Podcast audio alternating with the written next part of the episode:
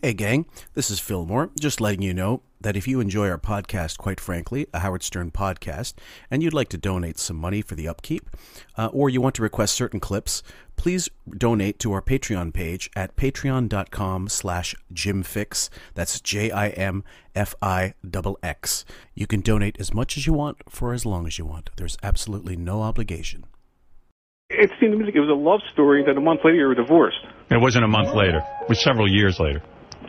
Come on. Um, what? do you- Come on. What am I lying? Yeah. I'm telling you, what do I got to lie for? I'm divorced over 10 years now. I, I have to make that up for. You've been with Beth for like nine, right? Yeah. All right, well. Would you get like divorced and then meet Beth the next day? Just about, yeah. No, I got divorced after I actually, I was separated. And I've been, and then I got divorced. I don't know, it was a, look, it was a year or two, I'm not good with dates, but the fact is that uh, when I did the movie, uh, you know, what can I tell you? I, I was, I thought my marriage would last forever. You sound like, Shit sound like happens, JT answering a question right now. Yeah, I'm like Mushmouth over there. that, that's the best I can do, John. I was I was gay way before I met Beth. I li- I have a wide varying interest level. No, you don't. Yes, I do. When it comes to media. You have a very gay interest. Yeah, I love Smallville. Beth doesn't make me watch Smallville. What do you think? I do everything Beth wants? My girlfriend speaks fluent French. No. Yeah, so she, yeah, kidding. yeah, so she knows what standard. Like she, she, she, she but she's uh, shy about it. But she, she, she could say to the waiter, blah blah blah blah blah blah blah. Oh, that's great. And, uh, and I'm like, wow, that's cool. I, I respect anyone who could speak another language. That's a classy broad. She could speak German, French, and English. How'd she learn all that? Yeah. Well, when she was in Europe, she just picked up the language. Oh, when she was in the Yeah, yeah. Well, Beth always says to me, you know, you're much older than I am. You're 19 years. What am I going to do when you're dead? Blah, blah, blah, blah, blah. And I go, honey, You're gonna have a party. let me tell you something. Oh, look at, now we know how Robin's thinking. Oh, wow. No, that now you're gonna say I'm making a You're joke. fucked up. Joke. Oh, I didn't even I'm A a, joke. I'm a dark motherfucker. My mind didn't even go there. Wow. You guys are ridiculous. You suck. How dare you?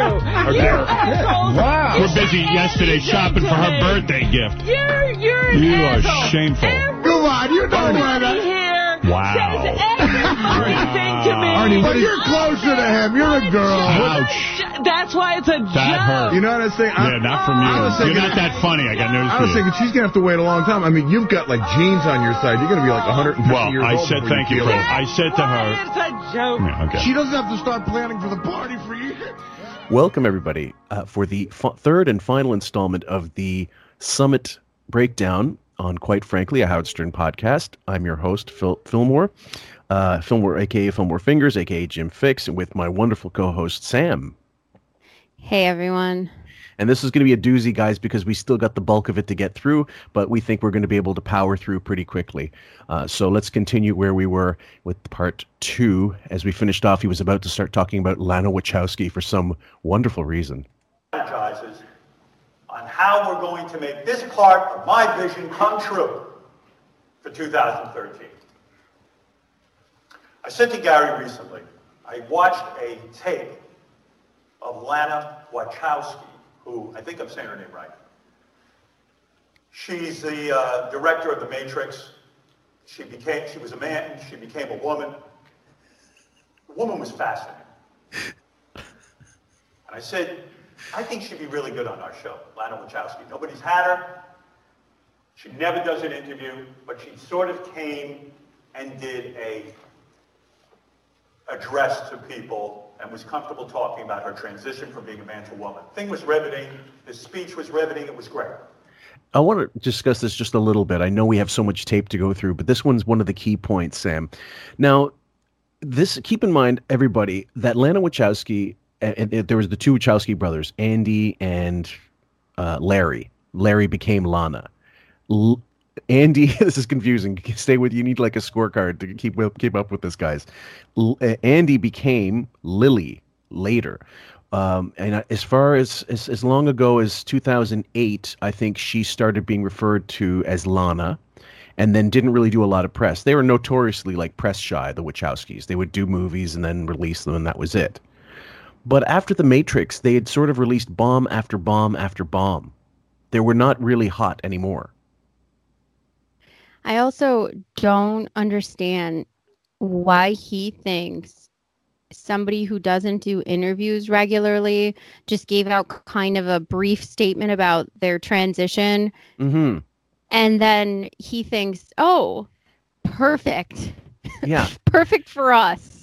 Well, the the well, thing, like I mean, look at these. It- he's like, must send examples of our work. Okay, would that be the time where um, Mike Morales had to smell the undercarriage of Siobhan. uh, Siobhan, or would it be how you treat elegant Elliot often, or when you uh, when what other when you had uh, examples? Tu- when you had Tula the transsexual on and you dressed like a woman to make her feel Yeah. comfortable and allowed her you to you threw a, sausage at her. Yeah. So I mean, the, the, anyway, the the bottom line is, at in 2012, Lana Wachowski was out promoting, doing press for, uh, I think it was Cloud Atlas, which was a Tom Hanks film, and I never saw it. I heard good things about it, and I, I it just looked stupid to me, but um, it bombed horribly, and she did do some press for it. Um, the the problem is, of course, he's not talking about we want the he, he says we want that's the director of the matrix. The matrix the, the last one finished in 2003 they were not on anybody's radar. And the only reason they're getting press was really about anytime they're doing a new project. But he's not talking about the project. He's talking about how she transitioned. Why is he so obsessed? And again, he had transsexuals on and Mhm. transgenders on, and he treated them awful. He even sort of, you know, bullied Nicole Bass into trying to say she was she wanted to be a man when that's n- she never said that. And you keep in know? mind, and keep in mind, right up until Artie left, or around the time Artie left, he was Artie was doing a really awful impression of what Chaz Bono would be speaking like as a man. I mean, it it was kind of funny, but it was really vulgar. And this was only at this point three years earlier or two years earlier. So it's not as Right. if it's not as if it was that long ago that he was being this, you know, unevolved shithead. I mean, this is uh, when he he puts strategy out here, and this these are the points he's making. We reach male homophobic audience, and th- let's send him some of our work. I think he must have hit his fucking head on the sidewalk. I don't know what he's thinking. Well, this is this is my question to you, Sam, and I know you. The, I mean, I'm, I'm going to know the answer, but do you think this is? Uh, you know, this is him. This isn't Marci saying this is the kind of guest you could you should get. This is strictly him. Oh, he's always been obsessed with this cross dressing. Look at Miss America. Enough. Sure. I mean, Forget it, all those Christmas cards. Obsession. The Yeah. most comfortable Stern ever has looked is when he's in drag, bar none. Mm-hmm. And and and and kissing guys. Um. So he's got Rosie O'Donnell and Ellen. Pictures of the two of them. Neither of whom are transsexuals. Why are they on this this particular slide? I Oh, have no idea. so let's keep going. So Gary called her. Her people declined. Guess that's it. Okay, no Lana Wachowski. Bullshit. It doesn't stop there. It doesn't stop there. You tail her. you you follow her down. You go to her doorstep. you letter bomb we're her. gonna, we're gonna be like Harvey Levin. We should let Lana, Lana Wachowski and her people know who we are. Yeah. We're talking to a male homophobic audience. We have a lot of homophobia in our audience. Howard is a regular speaker on gay and lesbian and transgender topics. He has stood up for the gay community. In the case of Ellen DeGeneres, he asked his audience to boycott J.C. Penney. In the case of Rosie O'Donnell, he stuck up for her when she had a gay cruise and she was attacked for it. Oh my god. I mean, who who does he think he's fooling at this point in time? Who does he think? I, I, I, can't believe that these words are coming out of his mouth and his staff right now isn't like, huh? I mean, not one of these pussies can be like, can you please explain what the fuck you're saying right now? Do you know Absolutely. what show you run? Yeah. What have what show have you been on the last 25 years? And also, he's 4 years away from s- saying about Wendy Williams that I think she has a dick. I think she stands up when she pees, guys. Right, right, exactly. That was exactly, by the way, what he went to. It wasn't the fur. It was the first thing he went to. Bug That eyes, only- standing up. She's a man. and you know it was because he couldn't use the N-word and he was de- he was begging to use it. Oh, Like- of course it eh, was. Anyway, continually made it our mission to talk to a male homophobic audience and convert them, make them understand that their f- feelings about gay people are backward, and what better way to move forward and to never mind preaching to the converted Lana, because that's what you did when you addressed the gay and lesbian uh, community. Preach to the people who really need to hear your message the most. And we can craft a continual campaign to get Lana on the show if that's what we decide to do. So they never did get Lana in the end. So this was a big waste of fucking time. And on the other and the other thing is your audience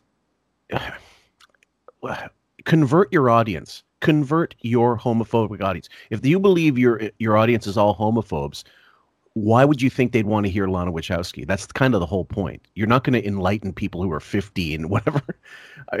Your I- your audience already they're con- there's no conversion possible. I don't understand. I don't understand any of this thought process. And by the way, if he failed at doing this, I mean, I would love to see that campaign. What what would he possibly be sending? Um, like you said, the Chaz Bono bit. Do you think he would be sending that? That seemed good. Yeah. And Lana should be, re- you know, approached every once in a while. She should get an email. Hey, guess who we had on today? Guess what we did today? Look how many movie tickets we sold. She's got to be approached in an organized way by this core team. So, who am I talking to? Okay. So that Tula, the transsexual, uh, Caroline Cossey, Mhm. she uh, wrote in, or she was interviewed in the Daily Mail in 2016, and she Mhm. said, "I remember a particularly harrowing radio interview with U.S. shock jock Howard Stern." When he dressed as a woman, he made a joke about cutting off his penis and threw a sausage at me. I felt sick to my stomach. I'd gone from Vogue to this. I had hate mail saying I was an abomination too. That's when I began to shut down to turn down all work. All I need I needed my sanity back. We moved to Atlanta for 6 months. I didn't leave the house. So he basically put her into a depression that ended her so-called career. She was back in doing and talking about um her career again and doing tours and Mhm. modeling again. And then she got shut down all over because of this ass. And this is why I'm really struggling to understand what the fuck he's thinking. Yeah. I mean, at that point, you give up the you give up the the the fucking struggle to try to change your image that that drastically because it's not going to happen, not on that angle. And I don't think I think Chaz Bono did come in eventually, didn't she, didn't she? Didn't didn't he? I- Sorry. I think so, yes. Yeah, so that did work, but he's not talking about Chaz. He's talking about Lana. He wanted the big fish. Um, so let's keep going, and this is where it gets even more cringeworthy, worthy, guys. I'm sure you all you all know, but you're going to hear it again. The guys who are considered on the radio show, the tapes team, the news team, Howard TV, and where's Mike Morales?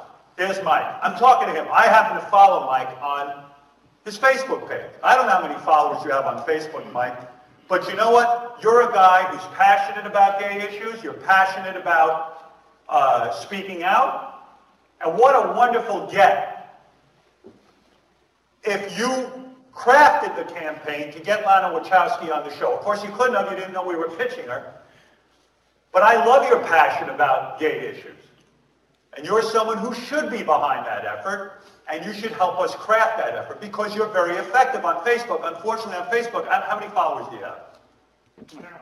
I don't know, on Facebook, maybe 500 on Twitter. All right, 500 people. I'm talking about getting Lana Wachowski on a show that has millions of people that can really affect change. okay, we have to stop it there because that was a long stretch. So imagine you're Mike Morales, who's I believe he was part of the news team, wasn't he? He was. Yeah. Now, High Pitch Mike is on Facebook. Fine. In 2013, guys, Facebook had 1.2 billion uh, users. 1.2 billion. And he's going on pretty soon. He's going to say fuck Facebook. So he's already get shitting on Facebook for no good reason. Yet he's also bringing it up as a place to that he follows him on Facebook. And he he went off Howard. Re- then around that time he got off it eventually because he's he's useless with social media anyway, and he was just getting too much negativity. But so you're going after a guy in the news team who's gay, but doesn't really want to be, you know, specialized for that. He doesn't want to be picked out for that purpose. Go ahead, Sam. Okay, so now that he's calling Mike out for this, I had a few more questions for Richie and Richie Wilson, and I said I wanted to know a couple more things. And that train wreck, he singled out Mike Morales because of his sexuality to get a hold of Lana Wachowski, singled out in the PowerPoint and verbally. How did Mike take that? How did you guys see that aspect towards Mike? And um, he answered a two part question with this, so I'm just going to give both answers. Not sure how he took it. If I remember, he sat away from us. It was kind of shitty to call him out. Would Howard have called out the black employee to get a black actor slash rapper to come in? I Mhm. then asked him also, did anyone call after, um, call him out after to say that thing was entirely insane? He said, not really. Everyone walks on eggshells and is afraid to say or do anything. During the meeting, I called out Howard's hypocrisy and asked if he wanted us to book a list of guests. Will he try to convince some of his friends to come in, like Steve Martin? So that And was he- uh, kind of He didn't- he- interesting, I thought. Didn't he, he explained that before, he'd he'd said that before somewhere I remember, and he said that Wiggy got upset with him for for even suggesting it. Oh, I mean, because you can't make sense of nonsense and No. you can't call him out on his. By the way, being gay and being transgendered is something completely different. So Mhm. when sexual, it's very important to understand this difference. Just because you're transgendered doesn't make you gay. It's not about sexuality. Gender and sexuality are two separate um, facets. Yeah. And the fact he's calling out Mike Morales and saying, "Well, you're gay. Why don't you do something with this transgender?" Well- he's not only fucking beyond harassment; it's just insulting. wrong. Yeah. It's workplace harassment, and he's misguided. Well, not only this, but just imagine you're Lana Wachowski, and they go, and they go, "Hi, my name is Mike. Morales. I'm my Mike Morales, and I'd like you to come be on the show." So they're first of all, they've they've not just chosen a guy whose high pitched voice is going to be a pitch man for you to come on the show, but they they find out, oh, they sent the gay guy to me. Why? Like, okay, he maybe he happens to be gay, but he's also a high pitched guy with his eyes are you know, in Greek we say stra- stravomati, and um, I mean, you nothing against Mike. I don't care. I, I don't care that his eyes are googly and whatever bullshit. But no, I understand if some, what you're saying. you know, you're going to put best foot forward. You would put someone who's put together, who looks, you know, a little more, I don't know, corporate, I suppose. And Mike doesn't look corporate. If it's your show, Howard, you would call Lana Wachowski. You Yeah. would put this effort in. Yeah. I mean, this is ridiculous. Why an underling? Why an underling? Because number one, by the way, Lana Wachowski probably has way more money than Wig. She's way richer and doesn't have to give a fuck about him and his show. So let's continue on. I, I, I just this one just, boggles my fucking mind. I still, even to this day, it's 2020. I can't understand, except if it's just the whole transgender pitch because he's fascinated with dressing up in drag and you know, it's just nuts. Anyway, Sam, yeah, you were gonna say. And none of his celebrity friends call him out. Everyone can see this video. Not one person in the press, besides, you know, talking about the embarrassing tweet that's Mhm. saying to get fake fans. That was the big Mhm. headline from this. This should be the big headline. Absolutely. This workplace harassment. I mean, Yes. what the hell? Is everyone deaf? I think so. You work for the Howard Stern Show. Fuck Facebook. You work for the Howard Stern Show. And Facebook is bullshit. 500 people. We can reach millions right now. We can affect change. Wait a minute, I wait a want minute, wait a all minute. of us working, not just Mike. I thought of Mike because I follow him on Facebook and I know he's passionate about this. But any passion can be pursued through our show. Okay, so it literally said on there, "High pitch Mike." I follow him on Facebook. Get Lana, like he's got an in with her anyway.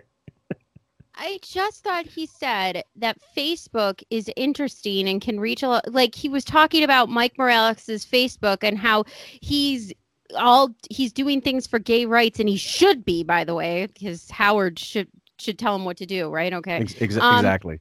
But now it's fuck Facebook, but Like, try we're- we're- anyway. I mean, try what are any- you talking about? Well, that's the same with fuck Twitter. Hey, let's make fake Twitter accounts and use it. Which is it? It's so it's so contradictory and so nonsensical. It could only come from the brain of 79. Let's call him 69 from now on. I still think 79 is too high. Actually, in today's show, which is so unfortunate that I was listening to it, Richard said the Wack Pack probably only has a couple IQ points less than most of the staff. and that's like That's I was and there was like you could have a pin drop when that was said because nobody's denying they're all a bunch of idiots. Yes, So they are. how are these people? Well, you could just tell from this PowerPoint. If this is the helm of, if this is the guy steering the ship, could you imagine what the crew is like? Yes. Keep in mind, guys, that apparently, according to, according to the Red, Reddit mole, that um, Tracy Millman and Mike, High Pitch Mike, f- quit without having jobs lined up. Right. This this was the year they actually not not long after this thing they both left. That's how how much they hated being there. And you know, most people, uh, I think in New York, unless you're moving, you've got something lined up. That's got to be incredibly stressful. But imagine how much more stressful the workplace that forced you to do that. It's unbelievable. So Let's come up with a strategy. David Bowie. New record comes out. Wow. My mind started racing. New record out from David Bowie? Who says more positive things about David Bowie than me? This is a guy who was actually shitting on David Bowie pretty re- pretty regularly, semi regularly. And okay, he likes a couple of his songs. What is it, the real thing about David Bowie that he loves? That he came out that he was sort of bi- he came out as bisexual way back when, and that he Oh, dressed up as a woman. You know what I mean? Like, what's the common thread in this? What It's not- rock star didn't have an orgy and maybe suck a dick? Who cares? I guess so. And so and so he, he I think I think he played the birthday show one time. They so they paid Bowie to play at K Rock, I believe it was, and live, but he never did an interview, and that was about it. That's as close as he could get. So he's always had a hard on to get Bowie, but at this point it's just to get that two hour interview and get sound bites out of him. David Bowie, if he does an interview, will probably go on Letterman or some bullshit show like that where they don't So he's he's talking about Letterman, bullshit show like Letterman, a network television show. That's bullshit. Imagine Let- okay. so so Letterman's hearing this. What's why isn't Letterman fucking calling him out on this? I don't know. He had him on that uh news or what what is it that Uh, I don't know The Netflix. the? Netflix interview Yeah. show. Yeah. That I- boring bullshit. I would have played him this. I would have said, "So can you explain this, shithead?" Oh my god, I know. Or Ellen. Why doesn't Ellen while Beth is on Yeah. with n- with nothing to say and really no life, No. high as a kite on cocaine, where she basically wasted the entire segment in one and then Right. had nothing to say for the rest of it. Why Right. don't you just say, well, you know what? Since you don't have anything to say, let me replay. Since you said you like my special so much, uh, Ellen looks like she's mad, bad, bad pussy. Her face Yeah, looks like she exactly. Let's do that. She, she should play the Gilbert reciting it on Artie's podcast. that was great. a fucking thing about David Bowie. I'm on here regularly talking about what a genius David Bowie is. Does David Bowie know it? No.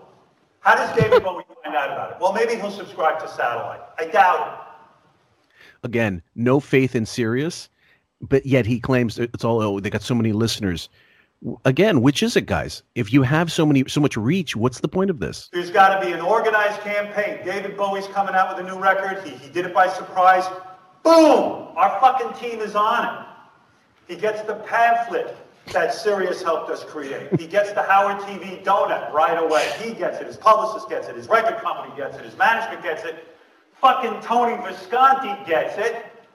And Tony Visconti, uh, I'm going to just hold on for a sec, Sam. Tony Visconti was, of course, a legendary producer. He worked with Thin Lizzy, Boomtown Rats. He worked with um, uh, Bowie, obviously, all those uh, Brian Eno records, and, and even I think Bowie's first record. So she's a legendary producer and did shitloads of work over the years with a lot of artists.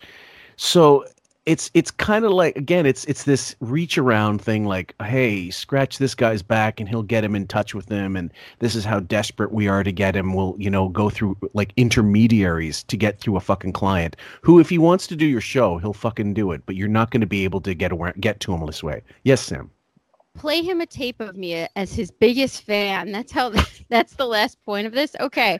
Howard almost smashes Bowie's guitar 10 5 1999.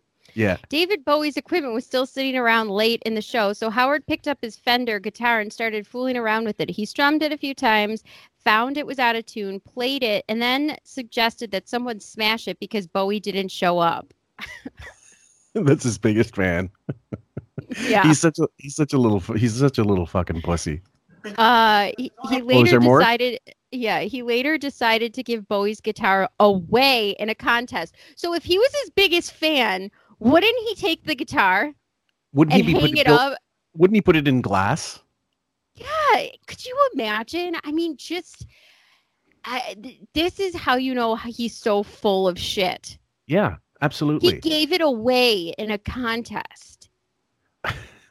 See, if that was if that was a true fan, would absolutely like jerk off on that guitar. He would like w- treat it with kid gloves. He put on gloves and you know like wrap it in a diaper and and like w- pray to it or something. Uh, I've never been like that with um with paraphernalia and stuff.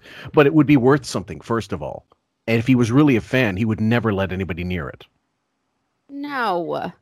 Yeah. So I don't get it. I really don't fucking get it. It's it's a combination of hubris right now because he thinks he's hot shit, and it, that that's that conflict that we were discussing. He knows he's not reaching anybody, but this is like grasping at straws. Really desperation at this point. Visconti, his producer, is a friend of our show. He's a friend of the court. We've done Tony Visconti on the show many times.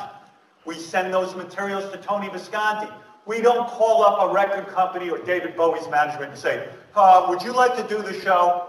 And then when we get our first no, we give up and say, fuck it, and, and we never have him on. Play him the tape of me. Jesus. This is Yeah, what play play him the tape of play him the tape of him acting like a petulant child giving away his guitar. How's it different than "Leave Britney Alone" on YouTube? Just try to make it So- viral. This inspiration has way flown out the window. you Yeah, got maybe it- a minute and a half of inspiring. So everyone should be excited about this. Harass everyone, motherfuckers, or we're done. And not only that, he's got a picture of Bowie from the film Labyrinth on the thing. I don't know why this is so. I don't know what the correlation is. we need to have A-list guests. Oh, sorry, one sec. This is what we need to do. We need to have A-list guests once a week. That's how you get them. That's how you get. Neil 'em. Young ongoing project. That's how you get them by stalking them and sending them swag and trying to bribe them with the cheapest possible manner you can. Yes, Sam, you were going to say. How's that working for you? and Okay, let's see what we've Neil had Young. Alec Baldwin on for the 200th fucking 200 time since. Yes, and David Spade at least twice this year. I know. I talk about who's talking about Neil Young on a daily basis. What what media figure? I can't think of one. It's me. Who the fuck cares about Neil Young? Really, the only time he was um, sort of in the news in the last, you know, the, the usual music rags always run shit about him, but he did that Sonos thing. Do you remember? He was doing his own type of, like, um, or Ponos, whatever the fuck it was called. I don't know. Um, it was his own kind of media, like a his beat, his beats by you know Right. by Neil Young basically, and I think it went under. I'm not 100 percent sure, but otherwise, who gives a fuck about this old codger? Nobody. I don't care one I, again not understanding your audience we never gave a shit about these people No. we wait till we have Leslie West come in, and I love Mountain. We but- want to in 2013. We want to get an update from Billy West. Bring him Yeah. in. We Yeah, want to see what the fuck Artie is doing. Drag him up from a fucking park bench. Fuck off. Like Yeah, all this Neil Young, this horseshit. I'm blowing this guy on the air every single day practically. Does he know it? Does he get copies of it? He should be bombarded. He he be almost looked like he was going to charge the audience. He was going to be Yeah. bombarded. Sorry, you were gonna say. He looks like he's gonna leap into the audience. yeah, like what was that little pivot? I got nervous for a second. I was like, shit, he's either going to break a hip or run out into the crowd. Yeah, it, it's. I think Bob D. When we do the next NPD episode, we might touch on it a little bit because this. We usually when we do those episodes, we have to we discuss the most recent stuff we've recorded, and this is part of it. But he, it's it, it's all pure emotion. This pro, this presentation, and don't if you, all the best presentations you've ever seen, they're very professional. The person doesn't get heated. He's nothing but anger on this. Yeah, if, if the emotion isn't anything but anger, if it had some heart to it, I'd say Yeah. sure. It's all uh, piss and vinegar. Yeah, and and semen. happened organically, they'd hear about it. Satellite, it's a closed system. Howard TV, closed system. Neil Young shouldn't be able to shit without hearing somebody talking about me. Again, it's about it's about him. Like why? Like you want Neil Young, but he's got to hear about you. Did you get that? He shouldn't Yeah. be able to shit without hearing about me. Why aren't? And eventually Neil Young did come in, but it was like think I'd say two years after this, and that was probably Uh. because he was doing the promotion for that sound stuff. So. Sam's Sam's if anybody wondering, Sam is grabbing her face with both hands and she's looking at it like the same way um, what's her name? Jamie Lee Curtis was looking at the window in Halloween. I kind of believe everything in life is a system in a, in some sort of way, a pattern, a system. And especially in your day or your routine or your career, you kind of figure out how things work and how they work well, especially if you're doing something for a really long time. Now, Howard had a successful system despite I don't know if it was just pure luck or we we can speculate on this at a different time. But why take a successful system Mhm. and throw it all out the window with no plan in sight and pure anger? I mean, this is just absolute insanity to me. Mhm. This is not even a plan. Mhm. This is just pure emotion and no outlay for how you plan on achieving this differently. You're already Mhm. successful. Mhm. So I don't understand why is he pouring fucking water all over the uh keyboard? You know what I mean? Like Mm. what is he doing right now? Why did Neil choose, why didn't Neil choose us? I think I saw Neil on Jon Stewart. Uh, This is me sitting back in that room. Remember that picture in my, my room and, Yes. the, and the sheets of paper? Yes, become rage, David. we know that we know that fucking nutty room you were in. Yes, Sam. So that room with the pieces of paper he's talking about was supposed to be inspiration and he was saying in the beginning of the video this is what I do to prepare for the show. You should take note, learn something from me and try this on your own. But Mhm. now he's basically saying this is the scribe of an insane person in anger, basically ferociously writing his pissed off memoir. Do you know what I'm saying? The the No, message of what that was supposed to be completely has been now different. Right. He didn't respond in a way of thinking, okay, la- thinking uh, proactively and saying, okay, I want to get certain amount of shows, certain type of material out there now. I want to change my show to suit this kind of demographic, blah, blah, blah. He goes, fuck, why is that asshole on that fucking show? And he's not on my fucking show. Fuck him. Fuck, Jon, fuck Neil Young. That's what he's really saying. He can't say it. Even here, he doesn't want to say it, but that's what's really on his mind. How dare that person not do my fucking show? And that's the title. Why did Neil not choose us? Not how can we get Neil to come on this show more regularly, right? It's not very it's not a very positive message he's giving. No, and his preparation in order to try to game plan to do these things So when he was thinking about how he's going to approach these guests, those big whiteboards in the giant science project room with all the sconces lit up were supposed to be the game plan. Well, where is it? Right, what did those actually say? And he actually, this is another moment it's coming up, but it's another moment where he actually complains about uh, the plugging situation, but then it go backtracks and says he didn't give him a plug. Well, he gave him one plug. it's like, which is it, you fucking idiot? I kept writing shit like this down to the point of seething with anger. Angry at myself, angry with this crew, because we're not doing this stuff. Now we're going to do it. He chose Jon Stewart over us. I guarantee you, Jon Stewart hasn't spent a minute talking about Neil Young on the air. Yep. Why would Jon Stewart be talking about Neil Young? He runs The Daily Show. If Neil Young, I don't know, happened to be doing something political at the time, fine. What does that Mhm. have to do with Jon Stewart? Well, uh, the beyond that, uh, Jon Stewart was what was the network Jon Stewart show was on? Was it? It wasn't Comedy, Comedy Central. Central? Okay, Comedy Central is not. I mean, I know they're reasonably big now. They're, they've become bigger over the years, but it's a TV show ultimately, and TV will always win out over a fucking glorified podcast, unless you are Joe Rogan, Marc Maron, all the big ones, right? Cumia, Cumia is a big enough show to go on and do. Yeah. And So- I- I don't understand too. Like, uh, by the way, Jon Stewart put com unlike you, Howard, Jon Stewart and Dave Chappelle put Comedy Central on the map. The Mhm. Daily Show and the Chappelle Show and the roasts put Comedy Central in a league that was completely different from 10 years prior before that they were doing it. You know what I'm Yep. saying? I don't Absolutely. understand where he's going with this. No, Jon gave him one plug. Not didn't give gave him one plug. Same when uh, I watch rock stars go on there. One plug, and he's gone. Well, you're only generally supposed to get one plug. I don't know what he's thinking. Like they're going to put a jacket on that says "Watch his new show," "Watch his new show," and on his eyelids, "Watch his new show." You know, it's it's it's not. First of all, and the other thing is he's horrible with plugs. He's never been worse with plugs than his in his life. When you remember the old days when they had proper sponsors, they would plug something at least three times any inter- interview.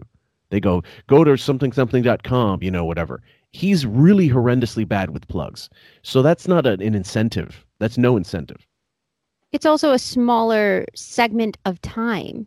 I mean, you're talking about seven minutes versus two hours. Yes. you imagine Jon seven minutes of plugging and then gets one minute of interview. Like that's that's what he's supposed to do. And but that's the other thing. Howard's got an hour and something, and he doesn't do more than one plug. I mean, just certain interviews specifically, like that Robert Plant interview, he didn't even mention the new fucking album until the guy was out the door. I think I mean, mentioned how- this before. How big is your cock? Is Jimmy Page the love of your life? he just wanted an hour and a half of fucking Led Zeppelin talk, and the guy's promoting a new album in 2017. Oh, for fuck's sake.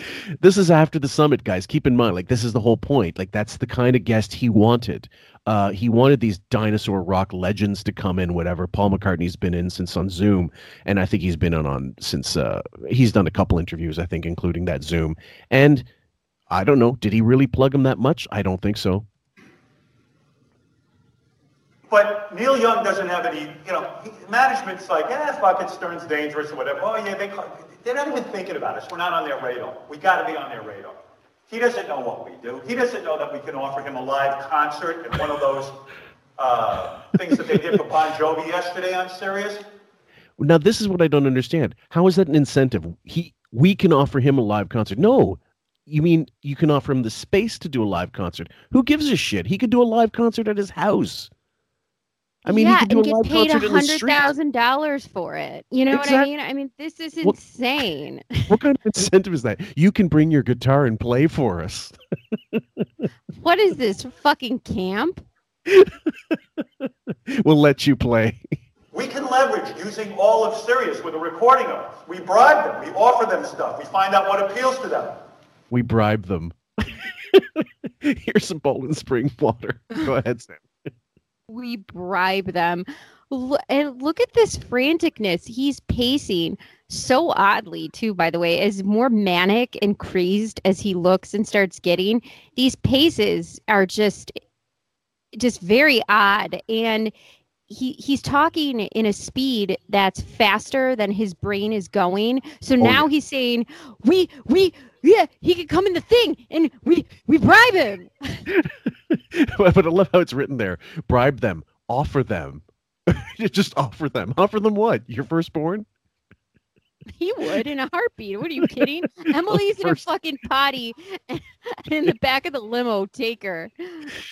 Find out what appeals to them. Okay.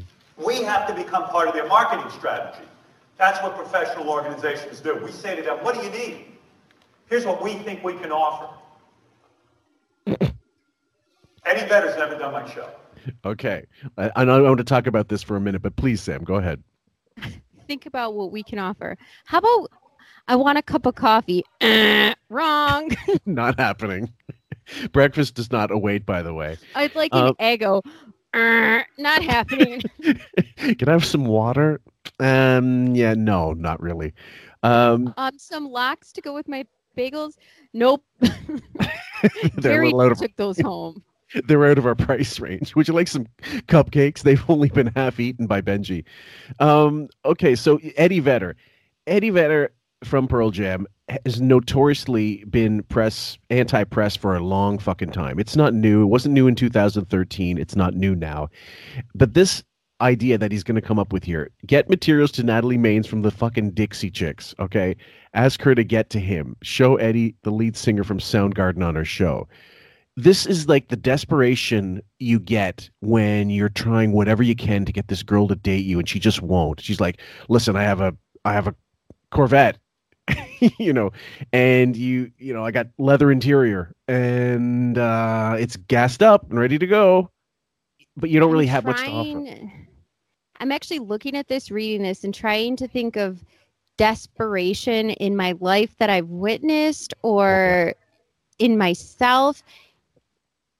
And it kind of reminds me of, okay, or older, you know what? It's like older guys who wanted to go out with some girls in our group of mm. friends and would offer to buy us beer when we were in high school. You know what I mean? Like they're just bribing us. Like, Yeah. hey, listen, I'll pick you guys up. I'll take you to the dance and I'll buy you a six pack.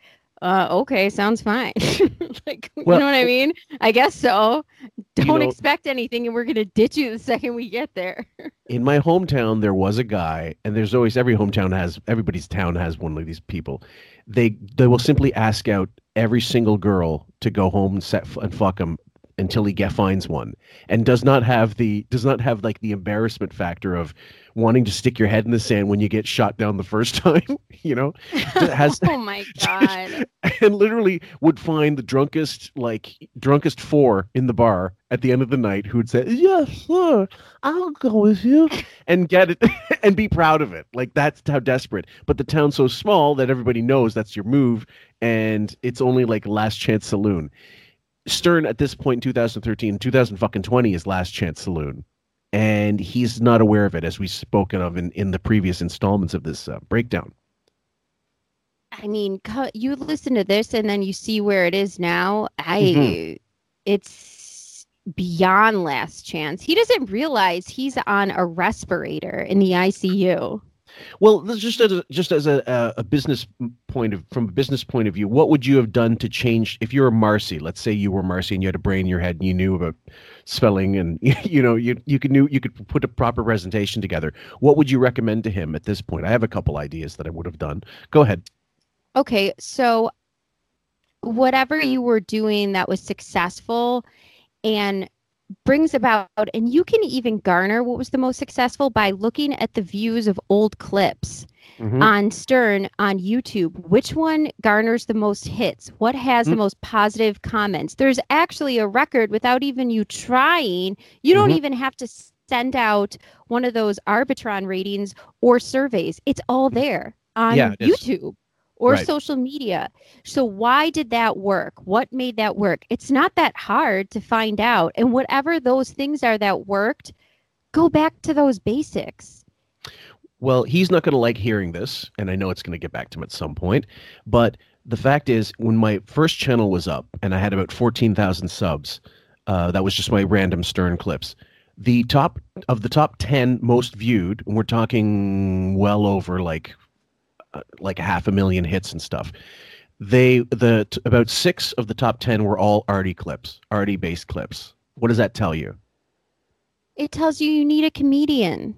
Yeah, and then the other uh, three or four were, you know, let's say, um, how, how, what would I say, um, staff fights, something like that. Staff fights or an infamous um, like blow up or whatever it was. Might have been Artie, not Artie versus Teddy, but something like the Wack Pack versus I don't not Artie based, but definitely a fight. So it's not him interviewing fucking Jewel. It's not him interviewing Natalie Maines. It's not him in, him interviewing anybody wasn't in the top ten. Is kind of my point.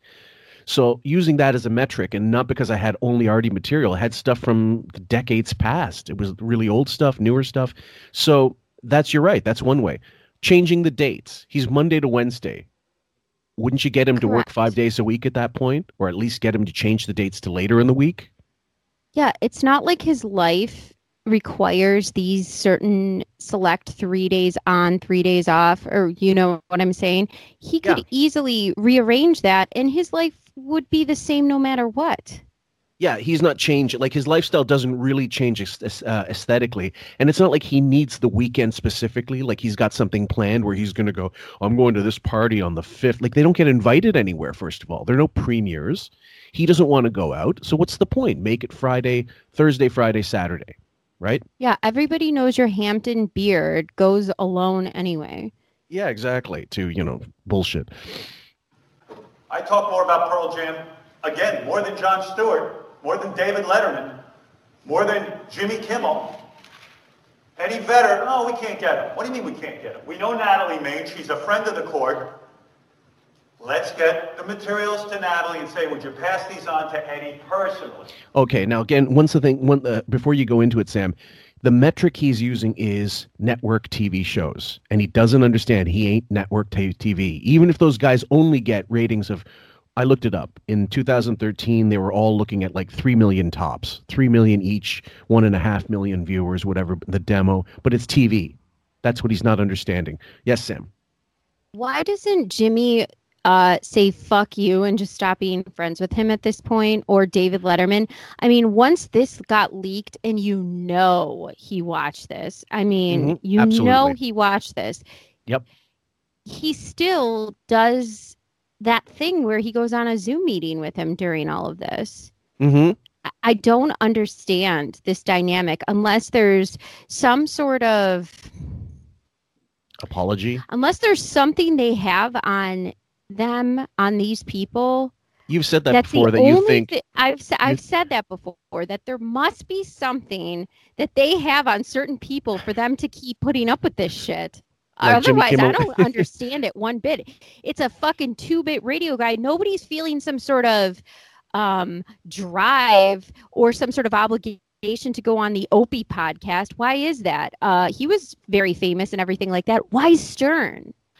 I, I wonder about that myself because uh, I don't think it's any kind of dirt. I think with Jimmy, it's strictly blind allegiance to a guy that he thinks is like he treats him like he, he treated Don Rickles. The difference is Rickles was actually talented and Rickles was a nice person. Why doesn't Kimmel at all after all this, especially the Scott the engineer stuff? Why wouldn't you tell him that's fucked up, dude? You didn't have a half like a half a like hundred k to fucking give to your employee who was on the balls of his fucking ass and his wife and you know dying of cancer you could have made their lives easier a little bit and there's no way he didn't know about that Of course. And Jimmy knew everything about the ins and outs of the show. So then the other train of thought I had if he doesn't have dirt on these people and he has those continuous rotative kind of idols or people like the Kimmel and Letterman, Alec Mhm. Baldwin, maybe if it's not dirt, maybe it's they're bad people too. And I don't, maybe they are similar ilk you know, like birds of the feather flock together type shit. Maybe there's some sort of phoniness, falsehood, shittiness about them Mhm. that it's not as bad as Wiggy, but maybe there's something to that. Maybe. I mean, in, in, in yeah, in terms in terms of Kimmel, I think it's just f- uh, pure a- adulation that it's, he's an idol of his. But uh, Letterman would be more like a peer, and he's you know a bit of a recluse and all these things as well. But uh, there might be something to that. I don't think Letterman's a particularly good person. I doubt it um, when compared to Wig. But um, why he continues to do it, I think it's for a lark. I think he thinks fuck him, and he knows he's irrelevant. It's almost like throwing him a bone. Play tape of me on the air talking about Eddie and singing along to Jeremy Spoke. Jeremy spoke. Show a tape from Howard TV. I think the, the video is strong of the lead singer of Soundgarden, that guy when he was on. Those guys respect each other. Someone's got to sit down and think this through. And we're going to be doing that in 2013. the, getting the name of the song wrong is not the way to get the pitch across. imagine, imagine Pearl Jam looking at this, go, man, you know, did we ever write a song called Jeremy Spoke? No. Uh, was that a B side? Yeah. And so, okay, so the whole thing is like, let's try to strong arm people. Essentially, that's his approach. Let's strong arm people into fucking and guilt trip them into doing our show, incentivize them, do whatever we can, whatever the carrot is. But there's no. The bottom line is, if they don't want to do your show ever, there's nothing you can do to make them want it, unless you've got pictures of fucking Kevin Bacon in you know panties, women's panties, and uh, you know like J. Edgar, J. Edgar Hoover was blackmailed by the mob for years into saying there was no mafia. So Yeah. anyway, so this one, Kevin Bacon, God love Kevin Bacon. So, uh, Kevin Bacon was on. Kevin Bacon. Wait. I wasn't going to watch Kevin's show, but now I am. I really liked him on the Howard Stern show. Well, why wouldn't every publicist in the fucking world receive copies of every tweet? There were tons of tweets, tons of email. Fred compiles this email all the time. All this positive stuff that comes in should be put on a very attractive looking flyer, folder. Jenny Hutt does it. She doesn't. Okay, before we go into that, I'm sorry to cut it off, guys. Sam desper- desperately want to say something, and I do too. Go ahead. I'm in shock at how stupid he is right now. I, Mhm. I first of all, every positive tweet should be on a flyer. That's it. Okay, what is this elementary school in 95 when like here's your weekly folder of all the things that are going on at school and the best things we're going to send home in your family folder. Like what is this? We're When you it's 2013. I cannot even believe this is his strategy. were you in like when when do you remember in the second grade or third grade when they made you write Valentines to each other in class? Oh, I And the other- fucking hated that. Right. okay. It's like Fred is compiling the only positive emails he can because he knows his boss doesn't want to fucking read that. The mandate at that point was something like, okay, don't piss off Howard. You think Fred is going to take all the negative stuff, which by, by that point there were shitloads. There was at least 50 50 at that point. The, he he never he used to read the negative ones on on the air, the negative messages, negative letters and stuff. There's at this point there's no the positive ones are bullshit or so few and far between that he's basing it on a lie. Like he's basing it on So in the one clip, he and Shuli were talking about Tan Mom, and uh, Shuli said, "Is there any positive email?" And Howard said, "Well, if there isn't any, we just make them up. I just make them up." I forgot about And- that. I was like, that was uh, I forgot a couple years ago when he when they had that conversation because it was on Sternthology last week when Mhm. that quote happened, and I was like, oh my god, like. So he said, just make up email. So clearly they're making up email, and basically, if you put in negative emails, it makes the positive ones sound more genuine. If there's no negative, it's only it's not funny. You're not building yourself up to be anything but a phony, and everyone can sense that disingenuine fraud right in front of them. Uh, yeah, I mean, this that's I guess that's part of the problem. He's actually doing this summit for a, cr- a crew of workers that know he's full of shit inherently. They just know it, and so what kind of enthusiasm are you going to have for a boss that number one he's not incentivizing them to do this it's not like high pitch mike is going to get a bonus if he lands lana wachowski It's not like um, it's not There's like no you know, incentive. to pay. it- They're not going to get financially remunerated for this. So uh, it's it's it's retarded. I mean, I'm sorry, guys. Uh, there's there has to be a reason. If it was based on like producers, okay. Uh, I'm going to plug one of our buddies. Uh, James Santiago's got a um, uh, he's got a podcast called Turnbuckle Tabloid, I believe, and uh, it's wrestling stuff. But he had KC on, and he interviewed him. It was a good interview. He he really carried him through. Um, he uh, let him answer his fucking questions, unlike some places uh, that really just you know stomp on guests like Wiggy. And he explained that as a producer, in case he was a producer, he was Jason, he was Will, basically. Um, before, uh, and I think before them, I think they might have been interns, and then they became producers, quote unquote. He said he was only making twenty three thousand dollars as a producer, as an associate producer on the fucking show. Can you imagine that in New York? Well, this is my point that even if he gives this presentation, Right. what are the incentives to do these now somewhat kind of crafted strategies he's throwing out here in this PowerPoint? What Mhm. are you going to get from this? What is the pay structure? What are the bonuses? What are the kickbacks for doing what you're asking? Or here's here's what it is. Yeah. More fear, more control, Yep.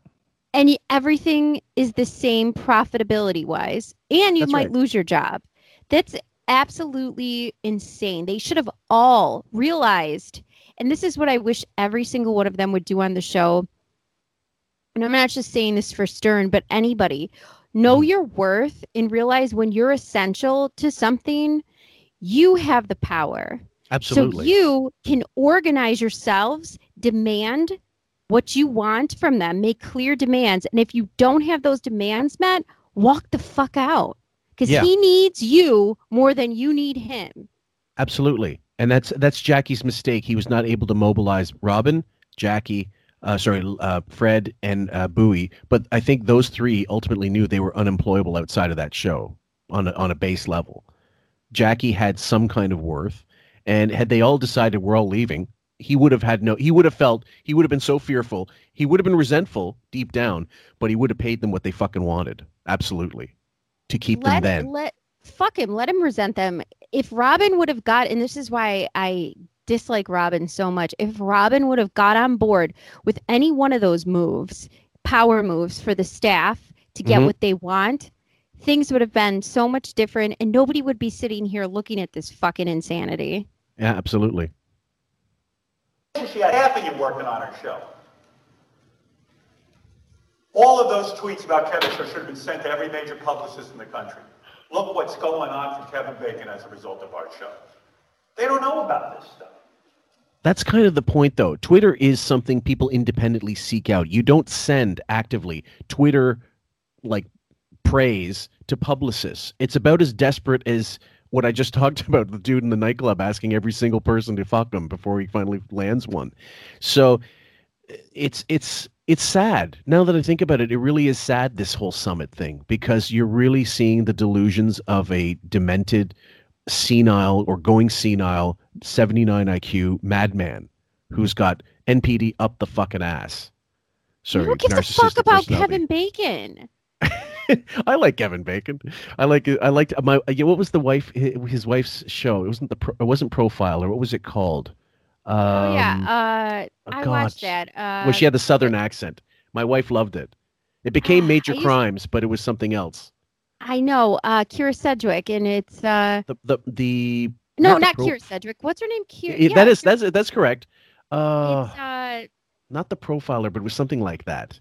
Yeah, I used to watch too. Your wife and I like that. There's a lot of the same shows. I noticed. she she's really the TV person. I'm more into movies, but every now and that one I did like because I liked that the cast was really good in that. So anyway, this is where he goes into real uh weird real wig metrics that are just retarded. Yeah, go ahead. Sorry, go ahead. you know what? You know, I was just thinking of. You know how in the movie Footloose, it just never made sense to me why dancing was banned in the first place. Like the whole plot is just so fucking insane. The town It that is. doesn't dance, the the town that doesn't dance makes more sense than this. I think so. Yeah, the pl- yeah that plot was there was more thought went into that plot. Letterman, Leno, Fallon, Kimmel combined don't have as many listeners. Do you, do you look at the ratings? They're growing about The Tonight Show. The Tonight Show has about 2 million viewers. Now I gotta cut loose. If we, in fact, do have 23 million paid subscribers, and what they say is that you Okay, hold on. If we do, in fact, if we do, in fact, means he's already admitting he doesn't know. This is all nonsense. And I just went into the metrics for you guys. The average Tonight Show at that uh, in, in uh, 2013 got like three, 3.2 million, and then it went down further for Letterman, you know, or vice versa, and then Colbert, uh, not Colbert, um, uh, what's his name, Kimmel, and then Conan. They all kind of they combined i don't know if they that they had 10 million listeners watching late night tv okay? That's about it. So 10, 10 million watchers uh, instead. He we did this arbitron thing we talked about it doesn't even have at this point prob like less he doesn't even have 200000 regular listeners per day we know it's way less in 2020 it has to be Oh, you're being gracious. i'm saying it has to I- if he i, I believe if he has le- more than 50000 regular listeners i would be surprised per day Agreed. Yeah. So it's so minimal as to as to be embarrassing. Uh, so he's going to go on and explain the wig math. You can double that amount in terms of who listens, that the average family has two people listening to the radio. And if in fact we even have 40 to anywhere between 40 and 60% of those radios tuned to us, we beat all these guys. Do publicists know that? No. Do they believe it? No. Are we going to convince them? Yes. That's what we're doing in 2013. 23 million paying customers. And I'm going to say 60%. I don't know if that's exactly right, but that's what publicists should hear. Yeah, go ahead. Okay. I love that. I don't know this if it's is right. just just throw some double Number. digit numbers on the screen and just let's keep Pi- going. No and need to chart. check Yeah, no need to check. I'm fucking not that's not even a pie chart for what he's saying, by the way. No, no, it was just It some has graphic it's an- to throw it's- in. Yeah, it's uh clip art. Yeah. ridiculous. First of all, there's something so interesting about the fact back when he was super popular, I remember listening to um, I think it was a special about him, and they said the listeners listened longer than anyone because they just wanted to hear what he had to say next, even Mhm. if they hated or loved him. hmm And they gave the amount of time that they were listening, and the people who hated him listened longer than the people who loved him, which was actually really interesting. hmm But they gave hard facts and numbers Yes. to those facets. Now, if that was when you were your most successful and you can track that so concretely, why the fuck are you even putting this up? I mean, just track it. Well, the thing is, he knows how many listeners he has. He, at this point, he does know, and so does Sirius. And that, like, this is that's why I don't understand why they gave him that last contract in 2015. I don't understand why they gave him more money. I would have just cut him loose. But they didn't have a replacement. They needed some kind of figurehead. Uh, I don't know if they've found that yet. Like you know, the anchor store in a mall. I've always said like Sears or, you know, um, I'm trying to think of an American equivalent. Um, you know, uh, like a grocery store, Price Chopper, I don't know, Costco, whatever. At the end, Costco's usually their own building. I know, bad analogy, guys. I don't live in the states, but um, something that draws people in for parking, and you walk through and you go buy something somewhere else. But they they use that because you know it's a it's it's supposed to be a draw, and that's his draw. We've got Howard Stern. We got this. His name still at that point meant something. I get it. But now it means nothing. So if he does get re-signed, which a lot of people are asking us, do you think he's going to be? I don't think so. Um, it'll just he they've got his they got his archives. They don't need him. Yes, Sam. So if this was the strategy in 2013, there can't possibly be any way to re-sign him it, unless it's a significant pay cut, staff cut. I mean, it's gonna Everything. unless they're absolutely moronic. Mm-hmm. to have it ingrained in them. But they don't.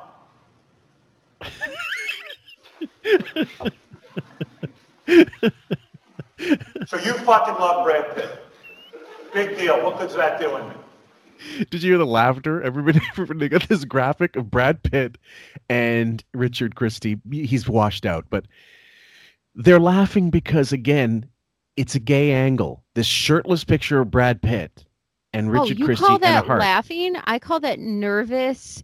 That's like That's when they, polite, they, nervous laughter. Like everybody's so in shock that they Yeah. see this and they're like, okay, I get to emote something right now. It's going to be some nervous titter, like some nervous pittering. and then it's like, you want to laugh at that? Well, guess what? It's not funny. well, not only that, but it's uh, to me it sounds like they all know their boss is a fucking panelero. That's for our Brazilian folks. That means fruit, um, and Portuguese. Now the that's that's you're right. It's nervous laughter, but it's also knowing nervous laughter. They know that this is insane. And this is getting up there. And the clip they see is strategy. Richard Christie writes a letter to Brad Pitt about Kansas. Um, Brad Pitt is he from Kansas? I believe so. I don't know. Who gives a fuck? This is retarded. What's what's a joke writer and a phony phone caller going to say to a fucking movie star You to know get him what? in?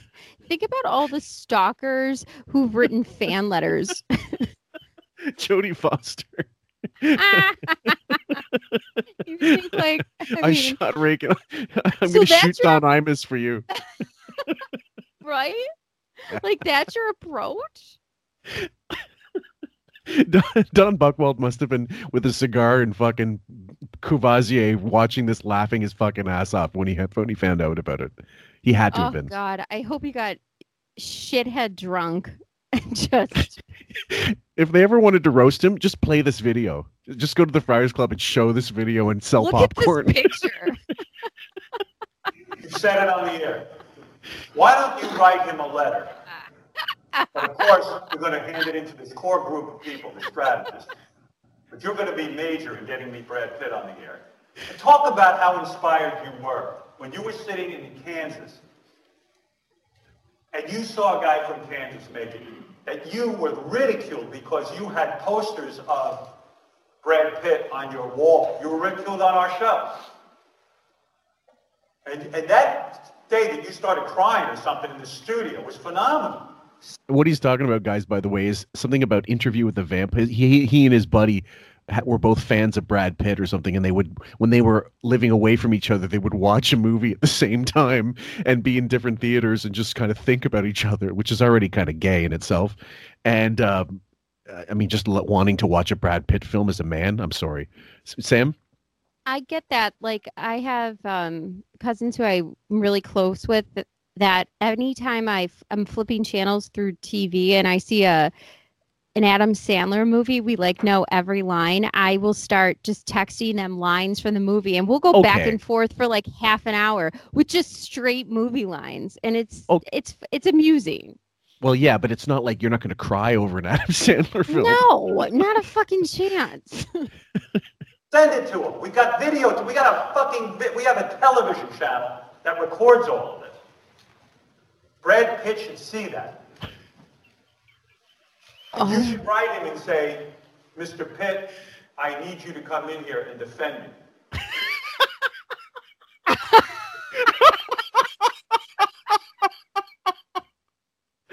I know, guys. I shouldn't what laugh at his mic. cock smoking moron. And also look at the juxtaposition of Wig right next to that picture of Brad Pitt. could there He be a looks- more could there be a Oh. more like more opposite exa- example of opposite physiques? he really looks like what happens when you have he looks like a cerebral palsy. Like, stand up for the first time. I'm gonna heal you. He slouched over. He looks. This is like those old Charles Atlas ads where they'd have that kid in the beach getting sand kicked in his face, and then he, Charles, the guy, muscle guy, like, look at this Charles Atlas course. I can look like this, and I'll, I'll knock the bully, bully out. I want you on the show. And our Uh-huh. core group of strategists are going to get that letter to him. Okay, go ahead. My favorite, there's a couple of favorites I have in Thriller.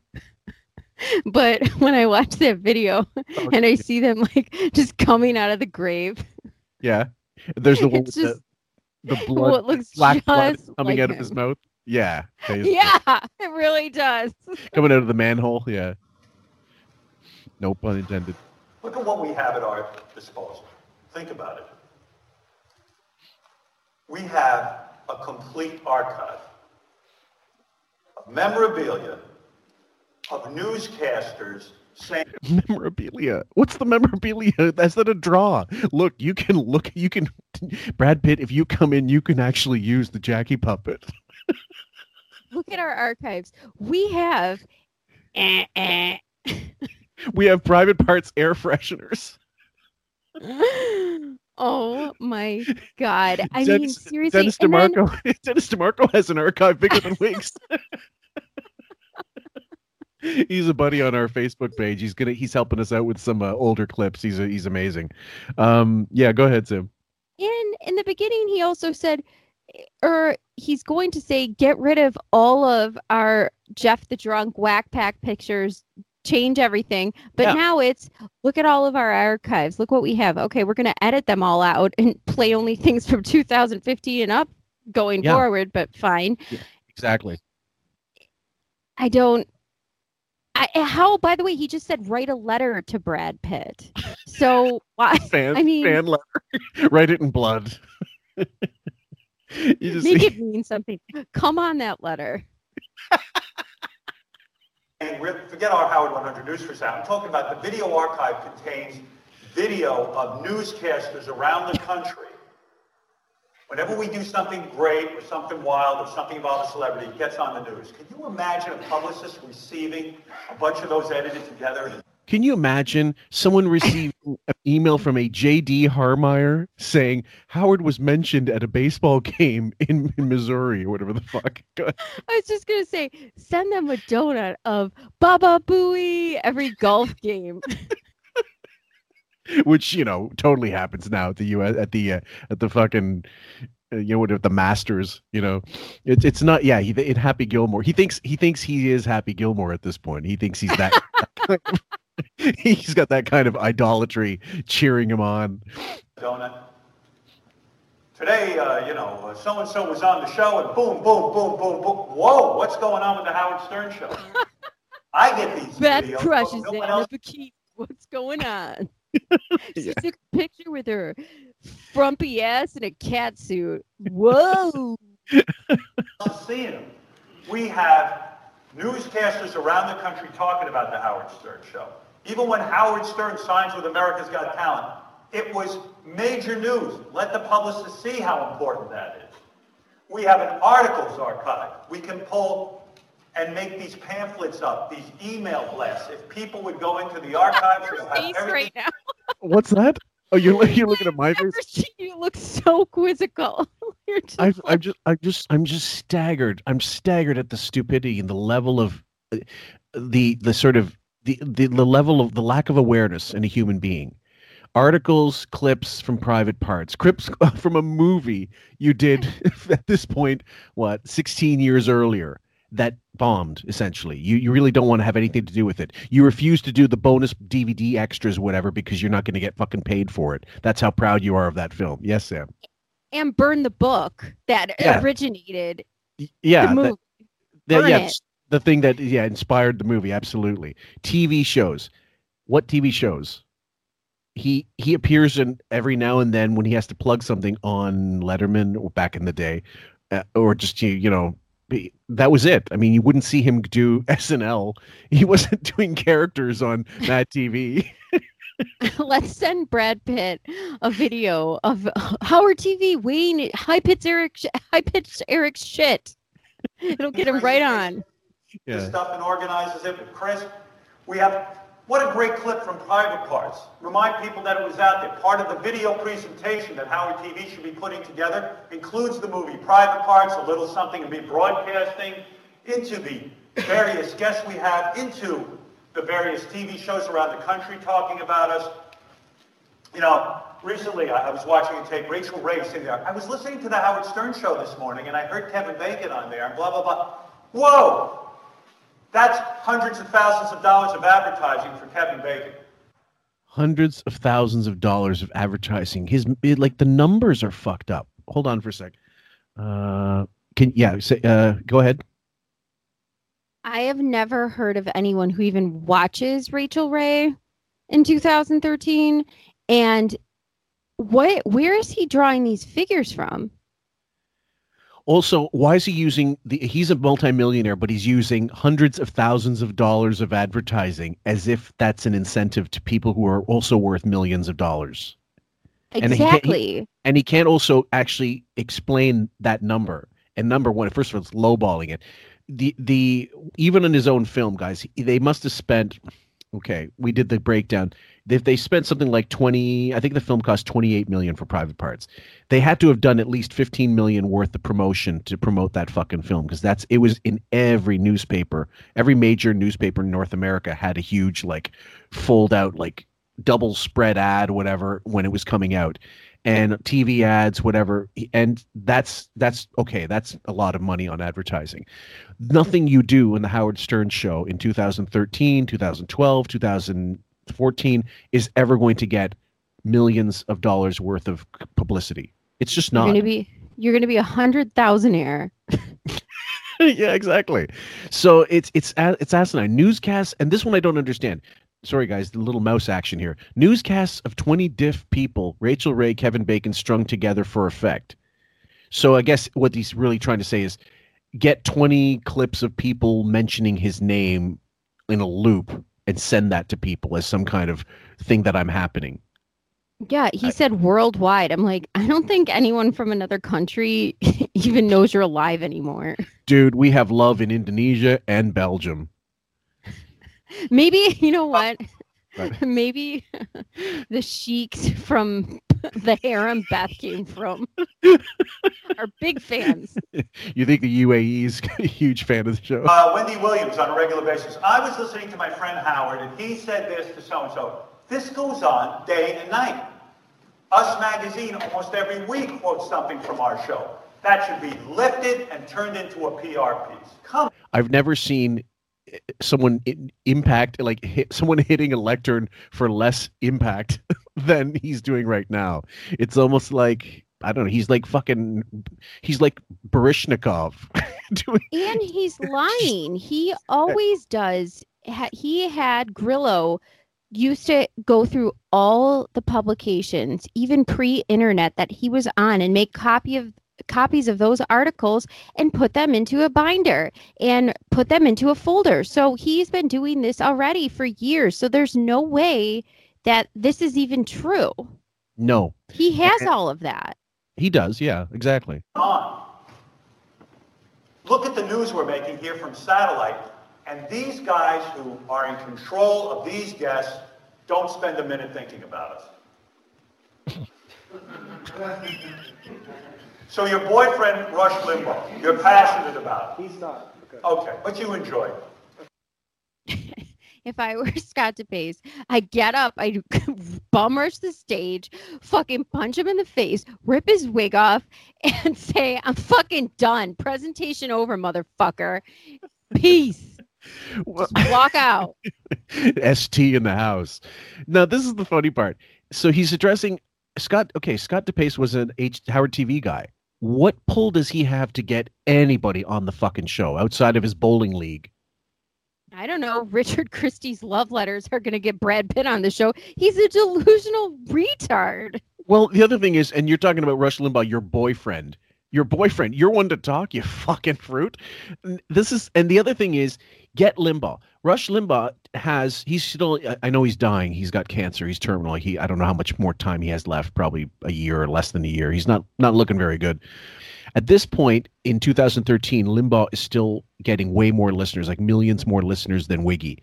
So the idea that he bitched and moaned and fucking railed against Limbaugh for so many years, and now he's desperate to get that kind of coverage by interviewing him is pathetic, and it's hypocritical. If I were if the staff in there like you fucking mocked this guy for how long and claimed he stole everything from you and all this shit, and now you want him on your show? Fuck you. What show am I working for? Turnaround No. radio? if anybody even listens to Limbaugh, which I rarely do, I've listened to a couple of things. He is a completely different animal than Stern. He's a political pundit, a Pundit, yeah. boisterous conservative. It, it has nothing to do with Stern. Right. So I don't quite get the whole the gist of it. So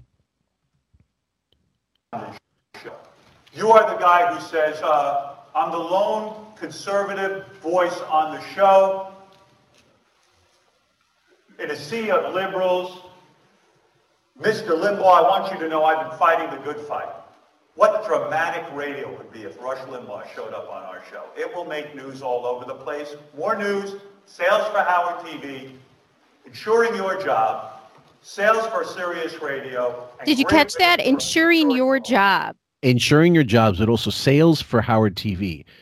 One appearance of, of Rush Limbaugh. No one's going to subscribe to fucking Howard TV, pay out of pocket for extra money to see something that, well, I mean, no one cares. I mean, that he's going to be on Howard's show. It's not news. It's not like the fucking, I don't know. It's not like Apollo meets Rocky, part number number two. It's it's it's he he's just at this point like a fish out of water, going like, I need water. I need I need to get back in the water. I need to get back in the water. I need hard numbers. And Sirius, even though they do have hard numbers, it's not even close to the actual terrestrial numbers. And what I think that he doesn't realize is again something we we sort of discussed during the private parts breakdown.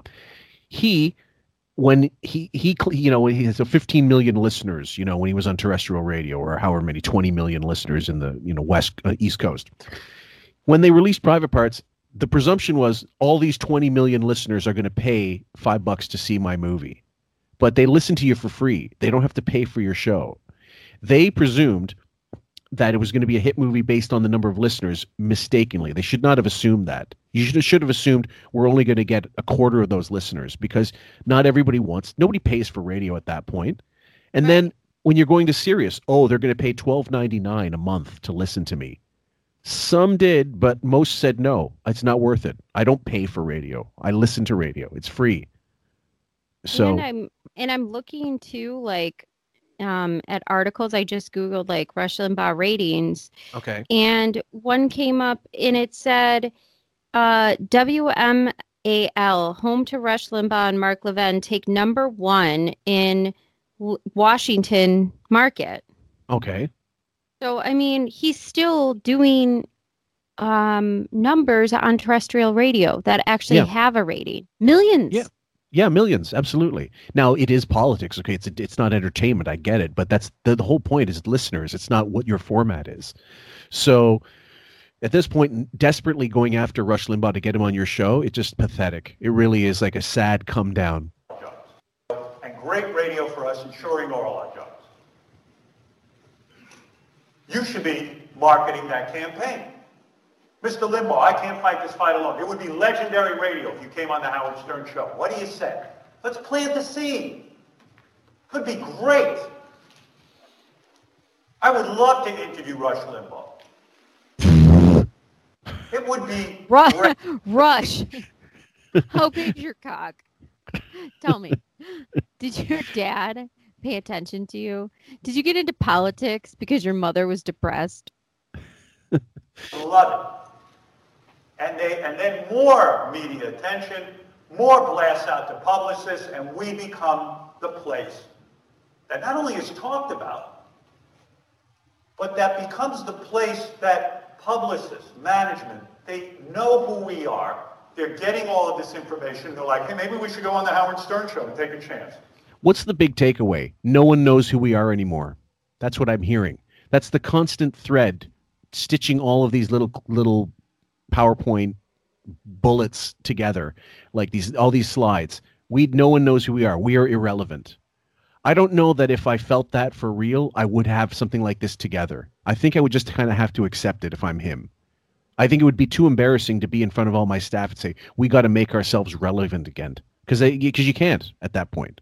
And even when you know that there's blood in the water and you can kind of you can sense it right now, the sharks are swimming, there's blood in the water. Sure. You will sense it even more as this goes on because he gets more and more pathetic. He actually says, "I think we're done." And that eventually and that is you can sum this up. I mean, we'll we're going to do this just because it matters for mm-hmm. our fans, but I Yeah. truly think that you're right. The summation of all this is just a We're done.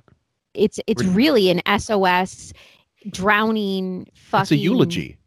Yeah, it's it really is like like like this is a, like a, a a dying note from a, of someone who's in the you know convalescent care, and uh, it's it's embarrassing. I mean, I- again, I don't know who could have defended this, but people did. There were people all over Reddit saying, "I don't see the problem with this. This is you know he's trying to inspire the troops." You have to be working for the show to say that because there's nothing about this that's correct. There's you know, nothing it was about not it. that- only them; it was Jim and Sam too. They said, I don't, "I don't see the problem in it. He's just trying to, you know, he's working on a higher level. He's just trying to inspire the troops. He's just trying to get them motivated." Yeah. You didn't listen to the whole thing, and if you did, you wouldn't be saying that.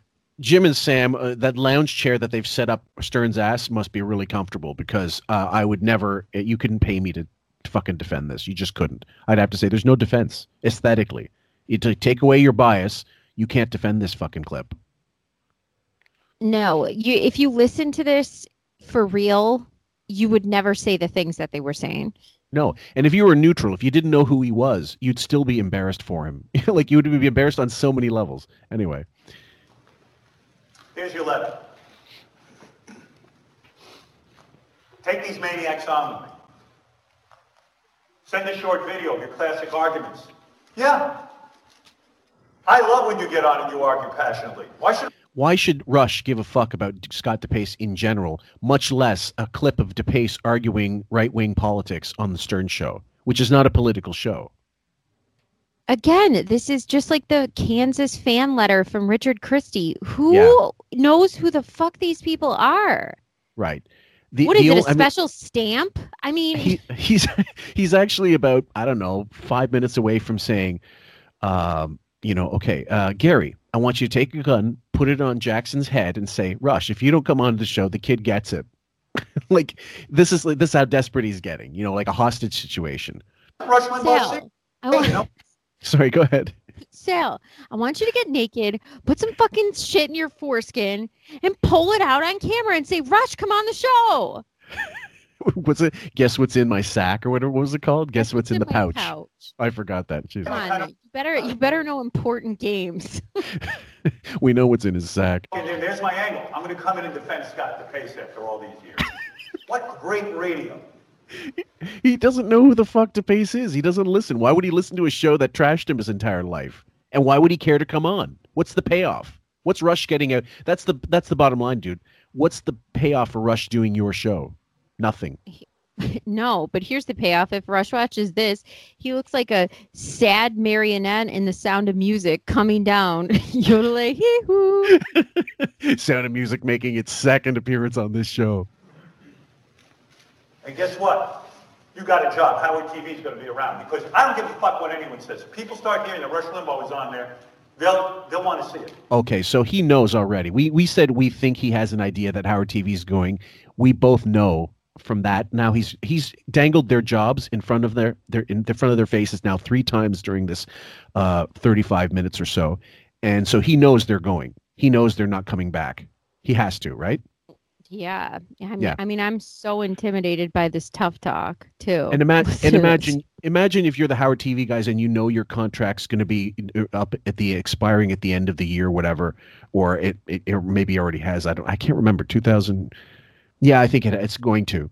And then uh, he's dangled this in front of your face, like if you guys don't get Rush Limbaugh, you're gone. The fucking Howard TV is gone, and you're out of a job. How's this going to motivate you? First thing you're gonna do have- is put a fucking CV kids. together. Yeah. They have families who they actually live with. Wish my my favorite staff photo of uh, a staff member with their kid is DePace with the cigarette cigar and his kid. He's holding fake. and there's a cloud of smoke. that might be my favorite of all time.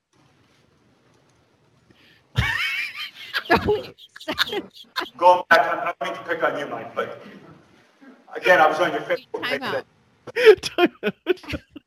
I told I, Sam was like, I got, I have to be full disclosure, guys.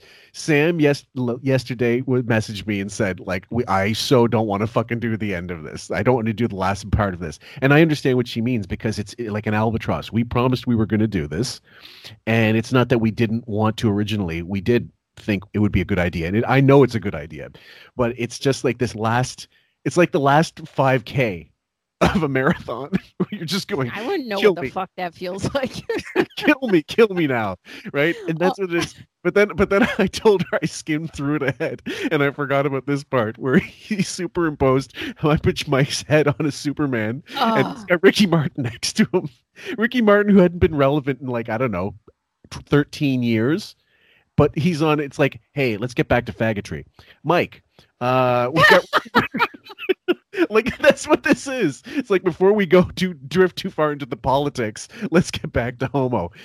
So here we go with high pitch Mike, who seems to get so much play in this. I'm, I, I'm, but Booey must be jealous. Why don't, why both? Why don't I get them the gay action? writing uh, if you have a lot of passion for gay issues, Michael Jackson, Madonna, you know, Michael and I love that passion. Michael Jackson never came out of the closet. If we, if he in fact was gay, I mean, well, there- I don't know. I mean, Jesus, there's a lot of evidence to the to the for the prosecution, but why did he bring up Michael Jackson? I, I don't even know if he is a child molester or not. What the fuck is he talking about? right, all of a sudden he's gay. He's been outed. Put that passion into the show, which I know you do, but amp it up this year, 2013. Write campaigns. Think about Jess. Come on, Fruity, Hi- step it up, step it up. if I I fucking swear to God, Fillmore, I hope as I'm reading this ugly, fonted, disgusting, block lettered bullshit, high pitched mic in the title. I hope it was him that leaked this. I pray that he has these pieces of tape and someday part two will come out. I m- high pitched Mike, Yeah, we We're- see you. We love you. We speak your name. Yes, we and by the way, yeah, and this is also in, incidentally, if there are uh, any ex staffers that want to get to us anonymously, you know how to do it, and we will guarantee your anonymity first of all. Um, but uh, unless you don't want to, unless you don't care, in case like Richie, he said people are going to suspect it was me when because we sent him a bunch of questions, which he so graciously answered. Um, he didn't mind. He just wanted, you know, his little disclaimer out there that he was just trying to answer the questions as best as he could. If anybody wants to, um, because we're going to be doing a couple shows in the future, which we won't talk about just yet, but they're going to be based on inside intel, and um, that's as much as I'll say right now. And um, the because normally a lot of what we do is conjecture. I mean, all we're doing is doing breakdowns of this. The idea that High Pitch Mike didn't just get up and leave after this part, like the Lana Wachowski is already bad enough. Second time in one presentation where he's going, "Hey, listen, listen, you, you're you're you're a fucking fruit. Why don't you uh uh you know get a little more gay? And why don't you get uh you know fucking I don't know Marc Almond to come on? Why don't you get goddamn uh I don't know I was gonna say Paul Lynde. I'm running out of gay Yeah, icons. Lance Bass. I heard he came out. exactly. Just because you're gay, that's going to be the approach. Go after the gay people. Like you're a I gay representative. too. I'm a bottom. You're a top. Let's get together and go on the show. I mean, what the fuck? Ricky Martin. By the way, the other- I yeah, go ahead. can I finish the Richie Wilson thing too? Oh, Because we didn't. there- fin- was there another one? oh yeah. Oh, okay. Sorry. Go ahead. So Richie, since we're going on this, and I just want to finish it up, I asked him a couple more questions. Richie Wilson from Howard TV. I said Beth always seems like a total star fucker and beard in my eyes. How did she treat the staff, and what does she think of Marci? Question mark. Also, did uh, anyone find it weird she never had friends? Question mark. And Richie Wilson said, by the way, I love this answer. Beth is always hailed as a saint. I was told by two people, wait till you see the real Beth. She was okay with some staff, others she really didn't interact with. From what I was told, uh, she is not a Marci fan. We got into a spat on Facebook, and I told her to fuck off and deleted her after I was saying what a horrible person Joan Rivers was. Beth was defending her, and I said Joan was only nice to other celebrities and to the starfuckers who married them. That Mhm. didn't sit well with her. After getting things done, Gary, Ross, and Howard seemed to stop doing dinners together and fun things going out. Um, didn't Ross? Oh, I'm sorry. So, so that's the Beth part where he said he told her to fuck off because Joan was only nice for celebrities, and that didn't sit well with Beth. So, uh, that ended the communication between Beth and Richie Wilson on Uh-huh. any social media. Okay. Then I asked him, um, after getting things done, Gary, Ross, and Howard seemed to stop doing dinners together, fun things, going out. Did Ross ever discuss the changes with you?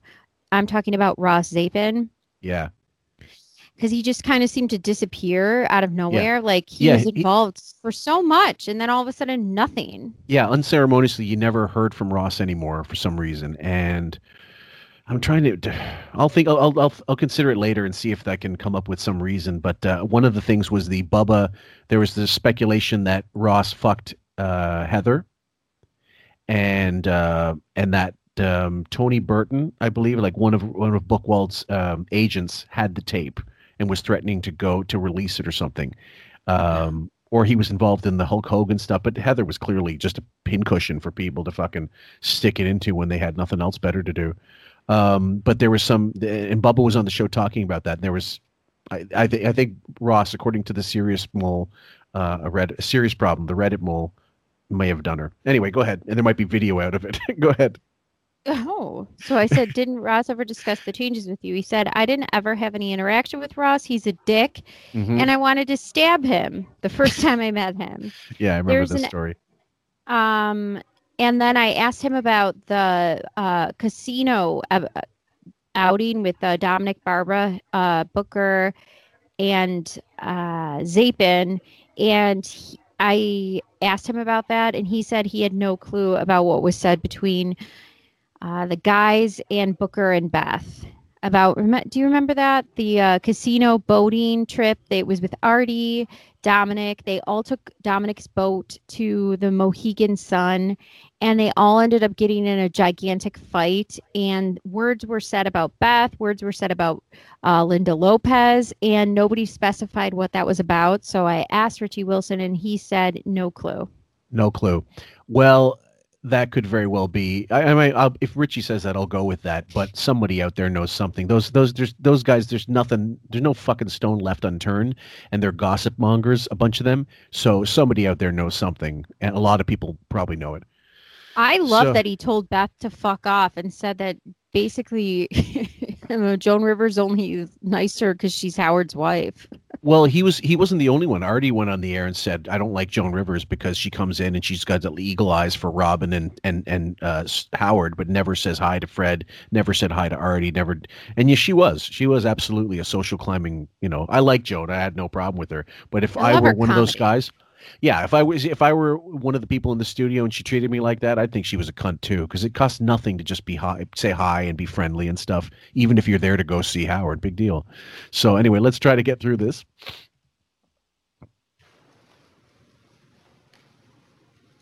Every one of us. so I get a letter from Ratso the other day, the guy who uh, worked on my book with me, and he says, I'm writing a book with Mike Tyson. Yeah, the guy whose books you want, who you work with, that you claim you want everybody to burn and that you won't mention anymore, Ratso, that guy. Uh, by the way, Benjamin got in touch with Ratso and told him outright, said, "You know, what do you think about this this quote that Howard wants to burn his books?" And he said, Ratso messaged him back, said, "I don't believe it." And he said, "I've got the audio. Would you like to hear it?" And he said, "Well, he couldn't he couldn't believe it, or something. It was something about along the lines of." Uh, He didn't he uh, respond back, I think, after the audio. Maybe that was Right? it. Maybe that was it. But can you imagine that? All the work you would have done to fucking get this guy's shitty words on print just by having make to go it through the transcripts. fastest selling book of all time. Yeah. time. Horseshit. And I immediately get on the phone to Gary. I go, Gary, let's book Mike Tyson because Ratso says Mike Tyson wants to come on the show. We've heard this before. Gary calls, long story short, okay, Mike wants to do the show in a couple of months. We've heard this before. So he's sort of booked. It sort of looks good. And I can sort of tell you that it ain't going to happen. Go ahead, Sam. What the fuck is that graphic? I can't wait to see you. That is literally, I think Benjamin did the research for this, and he went on Google Images and he typed, "I can't wait to see you," and it was one of the first images that came up. Oh, That- okay. Oh. That was that was literally what he wanted to find something out there, which he couldn't he couldn't put himself in a selfie and then like right with a fucking with his finger on his screen, like it a literally looks like a QAnon human trafficking like meme. Greetings from Bulgaria. We got seven. We got fourteen-year-old girls from Bulgaria ready to ship out at a moment's notice, like a dating site for underage fucking pervs. Um, we okay. We don't stop. you know what? Maybe we'll get so many more views. All these QAnon people are going to start looking for symbols in this bullshit. the dark net. dark web, whatever it's called. Uh, also, we don't stop when we book them. When we have Mike Tyson book, we send touch points to stay fresh in their mind. It's like, see, he basically is, he's trying to angle for people to be like Spade, come back every three months. But ask You know. them the same things every time. Yeah, pretty much. Because what's going to happen is they're going to start to plan his tour. And Good Morning America is going to say they want him, or somebody's going to say they want him, and this one's going to want him, and that one's going to want him, and what's going to happen is, ah, we don't need to do the Stern Show. I would love, I would so love to be one of Howard's writers, writing the questions when he interviews Tyson, and have a bunch of S H words for him, and then give them to Mike Tyson as well, and just have a battle of a. His, his pulses with some men with, I, I, I'll fuck you till you love me, faggot, and then have Howard going, listen, uh, Mike. It- it- you're stupendous, stupendous fighting style with those caps. Uh, Say microwave, Howard. we should have Artie. We should send. You know what? Why isn't anyone sending clips of Artie imitating Mike Tyson? I used to love that. I love when he imitated Tyson. When someone they are interested, when we put this core team together, which will happen in a few weeks, when someone says they're interested in coming on our show and it looks pretty good, that's when the campaign begins. We say, great, can't wait to see you, looking forward to it. By the way, did you know we just had this one on? Here's our donut tape that HTV put together. Here's the pamphlets that we now have that Sirius helped us with their art department. And these Mormons that have come to your door knocking with literature. Go ahead. Yes. Sam. Do you think this is the core team for Blockbuster Video too? I mean, what a moron! Be kind. Please rewind. Can't wait to see you. We have a date, you know, blah, blah, blah, blah, blah. Pound them with how many books we've sold. So these guys go, we gotta fucking get there. Don't let them forget. Once you got a fish on the hook, don't let it off the hook. I'm still fascinated with that microphone that's right at his torso. It's like my belt has something to say. Um, I just I'm so bored with him. I just want to have like a gif of like a wrestler jumping on stage and like let's make Howard do some sort of like I've had lecture profs. I've had lecture profs put people to sleep sooner than this, but not much sooner. And at this point in this, like if this is a seminar, if there's not a seminar, if there's a lecture class, I would be tuned out. I'd be at getting a vending machine. I'd be getting like fucking Coke or something because the staff at this point, they're probably on their phones, even though he's told them not to be. But you know that there's some asshole like trying to act like he's tying his shoe, but texting people down below, like so Howard can't see.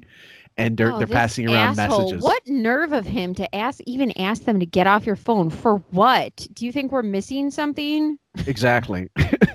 I want news stories on how much success these people get do after doing our show. This should be 50% of your focus. What's the other 50%? I really right now I just want like, you know, Jigglypuff to like start slamming into his head in Super Smash Brothers. Like I just fucking hate him right now. And what what's this what's this character here? It looks like a maitre d from a fucking Bugs Bunny cartoon. And then and then this season's greetings. Some Christmas meme, and then number one, like this is the worst clip art shit on the planet. I don't know where he got this together, how he got this together, and how he thought this looked good. Unbelievable. Oh, Ken, I think it was Ken McKenna. It may have been him, but it was somebody on possibly the YouTube channel. They believe the reason why Gary was so stressed was because he was the one that had to put together the PowerPoint. I don't believe it. I think it's all Howard.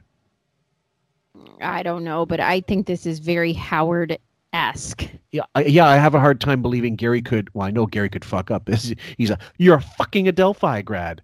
Um, I think that it's too Howardy to beat Booey. Booey's not smart enough to write like Howard and do the same fuck ups. he has his I'm own unique fuck ups. he graduated from college. Quite honestly, Uh, yeah, yeah. And you know, my God, the news department, when we have successes, I want you crowing about it. You are our propaganda arm. Propaganda. So not only are you going to be working with our core team, what? Yeah, propaganda arm. Does he know? we'll also put it on the radio.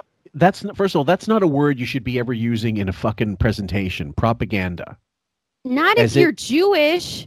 I mean, are you out of your fucking mind? Does he even remember the propaganda arm of World War II, which he crows about constantly? He shouldn't be using it in any way, shape, or form for any reason because the other the other thing, of course, it implies that the information you're giving is not necessarily true. I mean, it's it's This is bullshit. scary. Yeah, it is actually propaganda. And after we put it on the radio, we're going to cut up those pieces and send them to management and publicists. My vision for 2013, an A-list guest a week, Okay, yeah. Okay, so on this lower level of nothingness in front of us, we have this propaganda uh, I- idea that he has that we're going to push this propaganda. Now, think about the level he's at. If he's thinking about pushing this fakeness and propaganda for self preservation, this makes me think about even on a larger scale, if he is pushing this, is this what like all media is? Does do they like ascribe to be this? If he's going in this direction, what is pushing him in this direction to push propaganda? Desperation. I mean, it has to be like the whole thing is that false self we discussed with Bob D. And by the way, everybody, shameless plug, we'll be doing, we'll be recording another narcissistic personality disorder episode soon with Bob D. As soon as we can get our schedules together, and um, we got some great clips. And he, if there's a false self, okay, he thinks he's this, he thinks he's all that, but he inherently, and we talked about this in the first uh, episode of this, he knows he's not that. He knows that it's all bullshit. So now he's going with the narrative of, okay, guys, we all know this is horseshit, but this is what I want you to promote. Promote this as if promote this fucking Studebaker as if it's a fucking Porsche 911. It just it's actually a little jarring to think at this low level of nothingness his choice is to be um to make fake news for a lack of a better word. Absolutely. Yeah, he's he's perfectly acceptable. He's perfect. It's, it's perfectly acceptable to him, a person of his stature at this point in time, because the media still thinks, you know, ninety million a year, hundred million a year, all this. They have these numbers that kind of roll around and make you think he's a bigger deal than he actually is. You, the super fan, me, the super fan or ex super fan, as the case may be, know that his draw, his appeal, his numbers are all down. So when they do these numbers, whatever, you know, there's no, they don't actually confirm to see if these numbers make any sense. The media is just lazy, and they no one does their due diligence anymore. No one knows what's correct and what isn't. He's assuming you're too stupid to figure out that I'm full of shit. which is scary because he sits there and he harasses and criticizes um, people every day in his current platform about being full of shit and how can you say that when you're having a whole presentation basically saying we're going to be full of shit and here's how we're going to do it Absolutely. Yep. two B-list guests a week, and this is how we're going to do it. I mentioned this to some people. You got to think like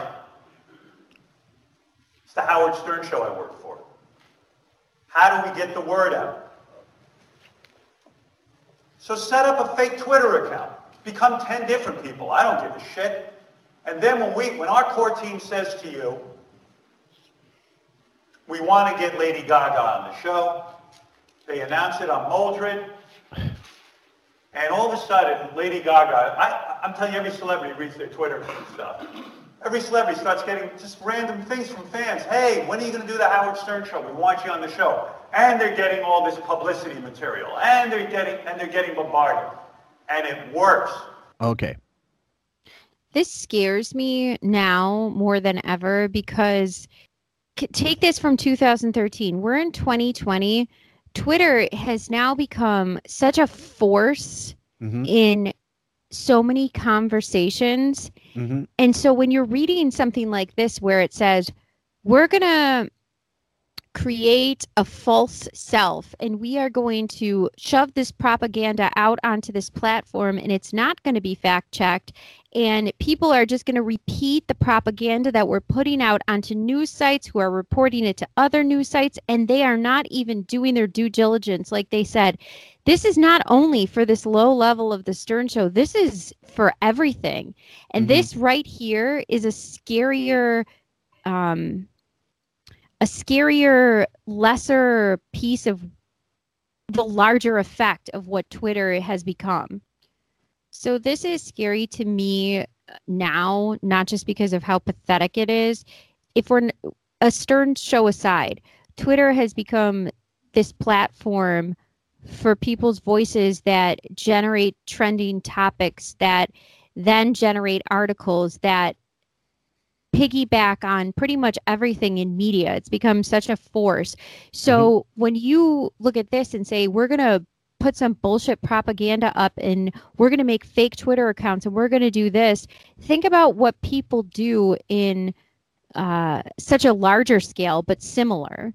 That's how, to me, this is a scary kind of pull back the curtain um, effect of what Twitter can possibly do. Obviously, it didn't do it for him because he's a moron and his wife doesn't even know how to use hashtags for fucking Christ's sake. Hashtag good night, God bless. But you see what I'm saying? said before, Jehovah Witness, they bang on the door. We got to bang on people's doors. They're forgetting about us. And I'm pissed. Okay. So we're going to have a core team. It's going to be about six or seven people who are going to head this up. They're going to meet weekly. But everyone in this room, I'm telling you, is responsible for involvement, pitching guests, and strategizing. It's up to us. If we don't do this, uh, I think we're in trouble. okay, go ahead. Picture if this was like some sort of military military uh I don't know. War, war room. yeah some sort of planning and the core team is like the upper echelon they'd be killed in two seconds are you kidding the core team the navy seals of howard Yeah, this is them inv- picturing how to in- uh, try to figure out how to invade Sicily. Oh, I think we better attack.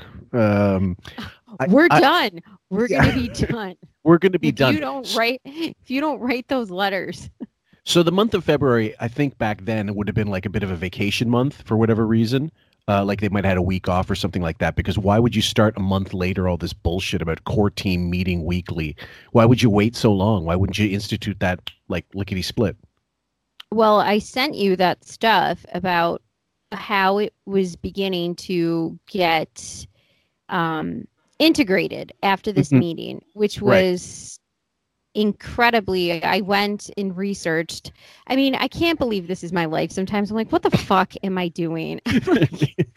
I'm going through every conversation, everything. I go, oh my God, oh my God, I'm sending you this stuff. And you're like, this is great. This is It's great. And I'm like thinking to myself. I could be sleeping. This, but this wasn't done for certain books out there that are historical. Meeting's going to start March 1st, 12 p.m. with this core team, and they're going to be calling on you, and they're going to be telling you what they need.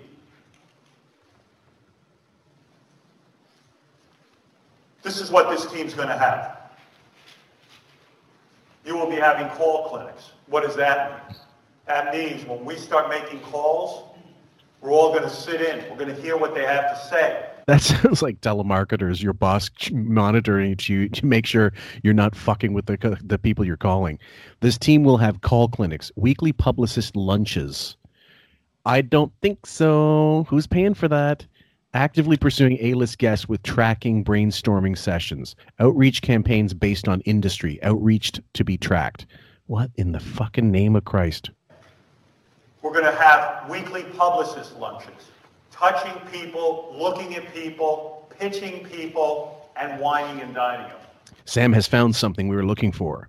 So, exactly um, about two months after this, on March 18th, 2013, from this meeting, Howard came back and went uh, right to the phones. And Howard took a call from a guy who said he's been looking forward to this uh, special that's on tonight. And he said he wishes that uh, they'd have more show related stuff on the channels. He said he was bummed when Back Office Radio wasn't on last week. Mm-hmm. Howard said that was his doing. He Mhm. said he won't say it's canceled, but they have too many guys working here on too many shows. Howard said the show is on hiatus right now. He said it takes a lot to work to put the shows on the air, and they needed more time for his show. The caller asked about Superfan Roundtable getting another hour. Howard said that's up to Tim. He said if he decided to get uh, or to go another hour, he'd be fine with that. The caller said he loved back office radio. Howard's, uh, I'm skipping ahead a little bit, and he said Howard said they are good. He said they'll get uh, back to them about this, but they have too much stuff to do right now. And uh, basically, he said everyone wants a radio show, but then he doesn't have them working here for that. Yep, absolutely. And what we're going to play after this is done, I've got a clip of um, the uh, aforementioned uh, Kevin Undergaro, Kevin Undergaro talking about uh, what he- Steve Brandano told him about the new way things are being run at the Stern Show. This would have been 2015, but it applies to this because it's post Summit, of course. We will Sorry, you were going to say. So I just remember listening to the show at the time and thinking the same thing as the caller what's happening? Exactly. And I feel like this is here's the fill in the spaces. Yeah. So here's what you missed in case you didn't realize what happened. Yes. Now it all makes sense. Now, yes, absolutely. You start piecing it together. Basically, in a nutshell, they were all eliminated because the whole focus was going to be Wiggy. They were all going to be working on making his brand, blah blah blah, and you'll hear it all in the rest of this, uh, when, especially when he gets into that ridiculous merchandising uh, pitch. actively pursue A-list guests with tracking. So I'm not just talking a good game. There will be systems in place to track what you've done. Have you helped this effort? Have you really made some sort of contribution? Well, I'm going to get a sheet. It's just like with Muldren. On the monologue stuff, I get a sheet. I know who writes the most jokes. I know whose jokes I use. I'm going to know everything about our business. So what he's saying, basically saying, is that if you if I use more of your stuff, I'm using more of your stuff. He doesn't say you're going to get remunerated for being. It, it's not like I'll I'll pay you. You know, you'll get an extra twenty five bucks for every joke of yours I read. Uh, you're going to get this much. They're salaried employees. They're going to get as much as they're going to get, and if they don't want to work extra, they're still going to get paid. As long as they have to do the bare minimum, that's what you're. That's what he's basically saying. Um, I'll keep track of who's doing what. We're going to monitor you now to make sure you're not fucking around. But what kind of atmosphere are you creating when you're not incentivizing anybody? You're just putting fear into them.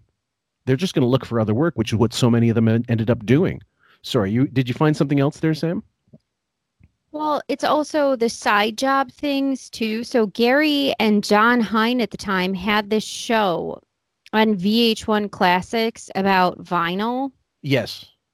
And Howard got so butthurt about them even having that show, not understanding that show, that He was shitting. he just on it. kept he was shitting on it. So from like two twenty seven thirteen uh, after the break, Jon said they were talking about the state of the station. He said he wasn't sure where Howard was going with it. He said he asked Tim about the mission statement, and Tim didn't know about it. Gary said he thinks Howard knew that Tim wouldn't know what it was, so that's why he asked. Like, so there's clear after this meeting, Tim's being phased out. Marginalized. Yep. Gary and Jon's show on VH1 is basically being told, you want this job, you get the fuck off that show you're doing. Absolutely. I'm number one. Yep. Yep. Absolutely. And so, no more back office radio. No more geek time. Um, a lot of the shows. Riley Martin passed away eventually, and that would be. I don't think his show lasted anymore, and it was all Sternthology. It was all just Stern, Stern, Stern, and that was it. Stupid. And I think Greg Fitzsimmons' show once in a while, once in a blue moon. Nothing will escape me. So this team will have brainstorming sessions, outreach campaigns based on whatever industry that person happens to be in. If it's, we're gonna, we're gonna tailor to that person's industry. If they're selling a book, if they're selling a record, we will tailor make that campaign and the outreach will be tracked. We will know when the last time is that we approached Lady Gaga. Shouldn't you fucking know that anyway? You've got people taking pictures of every appearance when they come in, and you put it on your fucking stupid website. How hard is Go that? to marksfriggin.com. You're welcome. yeah, ex- exactly. Everything will be tracked. So if you're not doing your job, I'll know.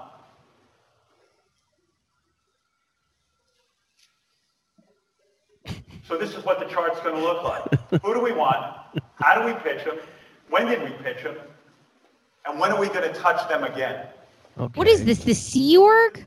Team that I That's what I don't understand. Org chart. Okay, organization chart, fine. But yeah, that's the first thing I think. Scientology, Sea Org. Who are we gonna touch next? I don't. I If you're Marci, if you're Mar, let's just keep going. But if you're Marci, you touch all the bees. Brandano first, and then Ben Bardo. put together will track that way. I want Tom Cruise. Never getting When's the last time you pitched him? Don't bother. When did we touch base with his management? ORG, orthopedic retard geezer. That's great. I knew there had to be an acronym in there somewhere. Okay. This is something that came to me in a dream, 2013 Handbook of Success. what is he, Einstein? He's Martin Luther Thing. Ah! 2013 Handbook of Success. Make sure you carry your little Mao Red book with you. So we okay. We were track success from being on show. Impossible to track, guys. Sorry. The only thing you could do if someone came in and did a record, you could see on SoundScan. Did it did it jump a week later? Did it jump in sales? That's that's how you could track. Or you could track Or a movie. because when people used to go on the Stern show, there would be an e news blurb about it, or there Yep. would be a tabloid article about it, or people at your work would talk about, "Did you hear who was on Stern today?" That Yeah. all went away because you took the paycheck. Yeah, and not only that, and this is the other thing, guys, and we're going to try to get through this as fast as possible. Um, the if you did a list of the stars who came in, who arguably a list, whatever, but they had projects that were failures, you can track trace them to this show, and almost none said none of the Avengers came in when they were promoting Avengers shit. Um, none of the major major stars who had stuff coming in ever came in to promote something that was going to be a success. So um his it's, it's second to last swirl down the toilet the show. And then if you really want to track stuff check out the advertisers. Who's advertising on the show? There are no big names advertising on the show because no advertiser is going to pay money for a live read on a show that doesn't advertise how many listeners it has. This is all I, bullshit. I even think Squatty Potty has pulled out. yeah of course. They lost the gardine gardine is their sponsor now. Jesus christ if they're even still on. We're going to write down every bit of success we have. So if a publicist calls our core team and someone isn't quite sure what the pitch is, you're going to open the handbook and say, hey, by the way, did you know we did this, we accomplished that, we accomplished this, we accomplished that, we did this, we did Wow. that. We're going to Wow. fucking give them all an avalanche a bit of bullshit of stuff that we're doing. I wrote down Steve Brandano, you're now in charge of this. For some reason, I saw you as maybe being useful there. I'm not 100% sure of that, but I'm starting to think about what components of our show, who You know what I'm thinking also? This is like someone who, and I used to do this, and I, I have to be, I have to, I'm guilty. I had a backpack with all the flags of countries I'd been to. I'd pa- get patches because I really just, I didn't, when I was going through a lot of these countries, I didn't get souvenirs. So I just thought, why not get a patch and put it somewhere? And it was on this old backpack that now is long gone. But I thought it's kind of douchey because what you're really doing is bragging. Look where I've been and you haven't. Right? This is kind of that pitch. Look what we've done. Look what we've done. Instead of them knowing automatically, you they have to be. It's like merit badges for a Boy Scout. Look, I can start a fire. I can set a you know set a set a Look at this! Look at this knot I can tie. Look at look at my eighth place medal. goes where and what teams. You're right. This handbook will include Look at my lifeguard badge. who's been on the show, how they achieve success, and this book will help us in every single way when we make a pitch, My lucky is. and that's going to be done. It drives me nuts that we work at this company that has all of these resources. We're not using them. Whose fucking fault is that? Right. Who would even think to do that since you basically sued them and told everyone they're a piece of shit? And you, I mean, Your job's at stake. who would Like be every like, little move. listen, um, I know we work in this wing that's basically like the Bat Cave, but art department at Sirius, can you please help me make a poster that says "I love you, Brad Pitt"? This is the art department. You're looking at him. They've got a booking department, they've got an art department, they've got a promotions department. We got to engage with them. The, the, the whole and the whole gist of this uh, uh, PowerPoint, guys, is to really say Gary's a useless piece of shit. That's that's really the the gist of the whole thing. He's supposed to be responsible for booking guests. He's gone over the years saying, "I don't book guests; they book stuff on us." When they're not big enough now, they got to chase guests. That's how low they've fallen. Art department, well, they've got guys that do audio stuff. They could easily do photoshopping. They must have them at that point. He, he's good at Photoshop. Why doesn't get Howard to do the art department? Um, promotions department. Promote. That was Ross Zapin. That was his whole thing. Promo. Yeah. And So there's stopped the sh- there's the kick in the pants for him. We got to be able to say to an artist, we're not only going to put you on here, but maybe we'll get you a concert. Um, things between uh, Sirius has treated us in a very odd way, but we're going to we're going to fix that. we'll get you a concert. You can't get a gig. Go ahead, Sam. Okay, these people that he wants don't have any problems getting concerts, let alone in Sirius radio. Right. Secondly, they Sirius treated us very oddly. Is that the nice way of saying I sued the shit out of them and acted like a total arrogant fuckhead, even though they yeah. were my only out? Yeah. And CBS, thank God, didn't win the lawsuit and dropped it. Yeah, and actually probably could have won the lawsuit. And I th- I don't know. I still to this day don't know why CBS dropped that. Probably because Les Moonves is a fucking scumbag, but either way, Yeah. And I've heard Scott Greenstein say, uh, "Oh, why would we put them on your show? Like we're the enemy." Wow. Right, Gary? There was some comment made.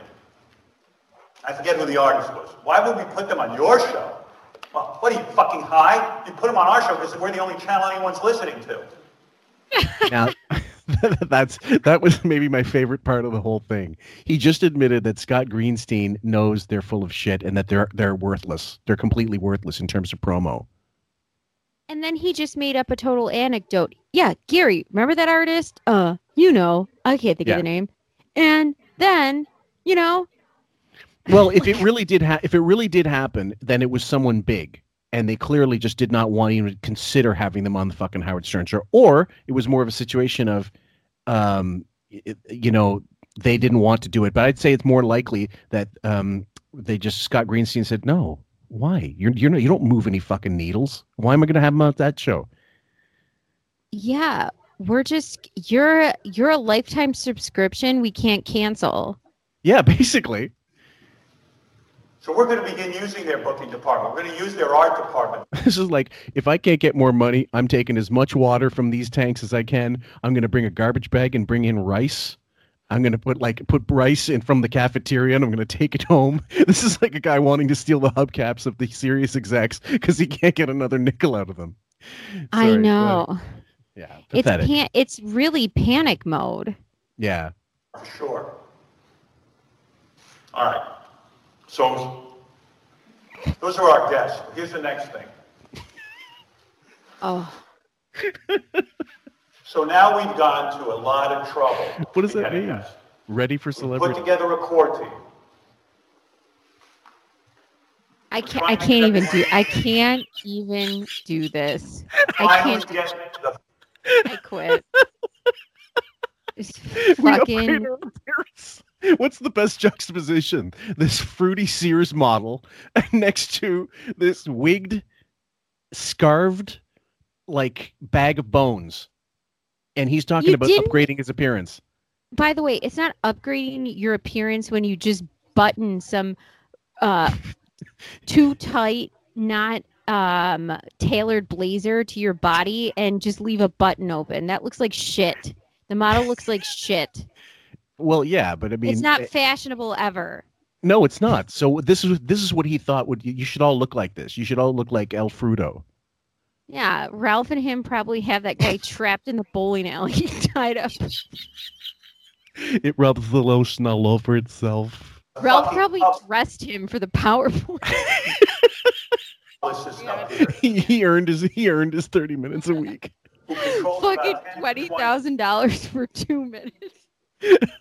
Acts that we're trying to get up here. We finally get the artist up here, and they walk into the fucking radio station, and we look like some people around here look like zombies. Look, talking. Look who's fucking talking. He's got this Doc Holliday corset on. I can't even tell what the fuck that is. It literally looks like when the Walking Dead thinks they're safe, and all of a sudden it's just like zombie apocalypse, and they just start having to fucking take them out one eye at a time. from Walking Dead. We look like a college radio station. We look like we have homeless people working here. And I got to tell you something, it's off-putting and scary. It's scary to have this fucking Frankenstein walking around and on a red carpet, on a red shag rug, whatever, at the McGraw Hill building, which somebody said, what a great plug for McGraw Hill, the summit. it's an hour long plug for the building. It's like, isn't that textbooks? Well, yeah, they were they're famous for uh, they're a publishing company. We got to work on our appearance. Monday, Tuesday, and Wednesdays when we're on the air. If you're walking through the halls and you're going to be seeing celebrities and you represent this radio show and Right. this core team Run. Don't get anywhere near them. We will taser you. Go ahead. Thursday, Friday, Saturday, I'm getting my hair shampooed. Getting my nails done. Fucking dried out. Just picture like a steamer He's like, it, it, it- I'm not sucking gonna- up all that dust.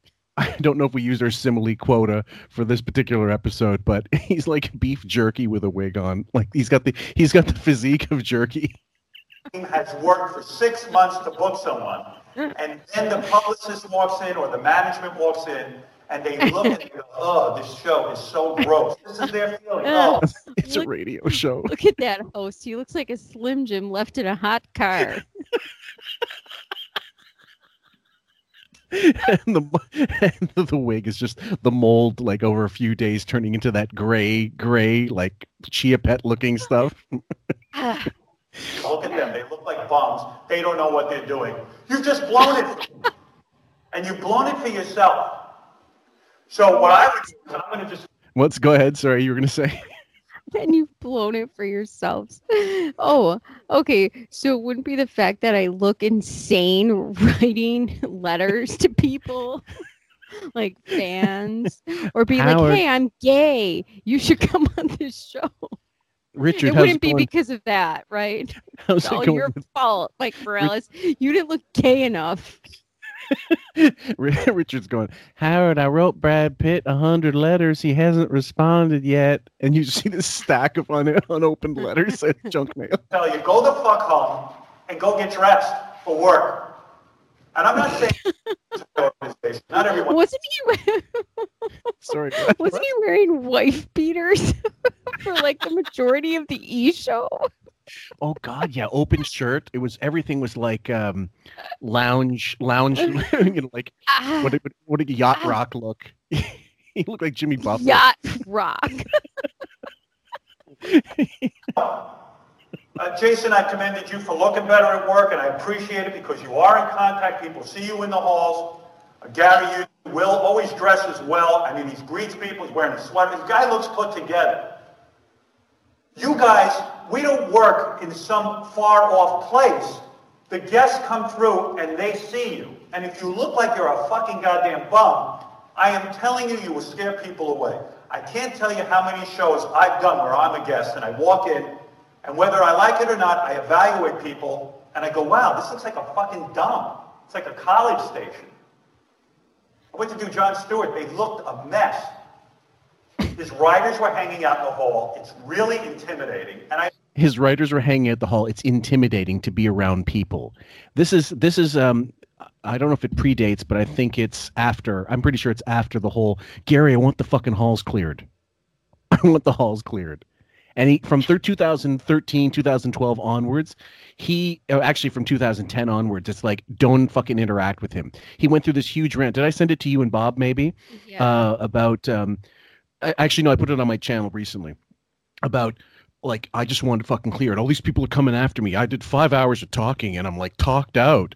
And like you don't allow people to get to you during break. You don't want to talk to them afterwards. You don't want to talk to them on the phone. The only time they can get to you is between commercial breaks or after the show because you're such a inaccessible shithead and an awful boss. Go ahead.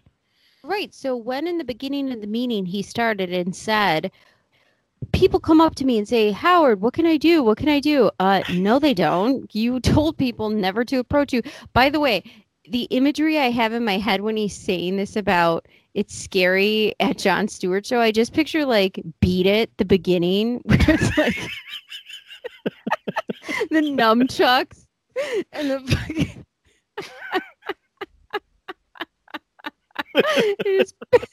I can't, I can't. That's a great video, by the way. I didn't feel good. I didn't have a good vibe. I probably wouldn't go back just based on that. So we've got to think about our image. It doesn't matter who's Can you imagine? I think I might have to Photoshop Wiggy into that knife fight near the end as the one guy. They, they like- tie their wrists together Yeah, they have opposite hands and they stretch.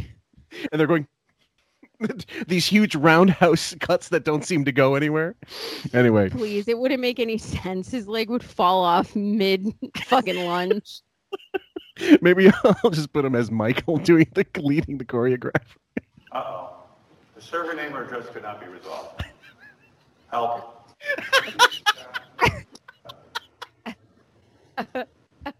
oh. God bless. Oh god. Monday through Monday to Wednesday, especially guest days. You have three days a week where you're on. What's a guest day?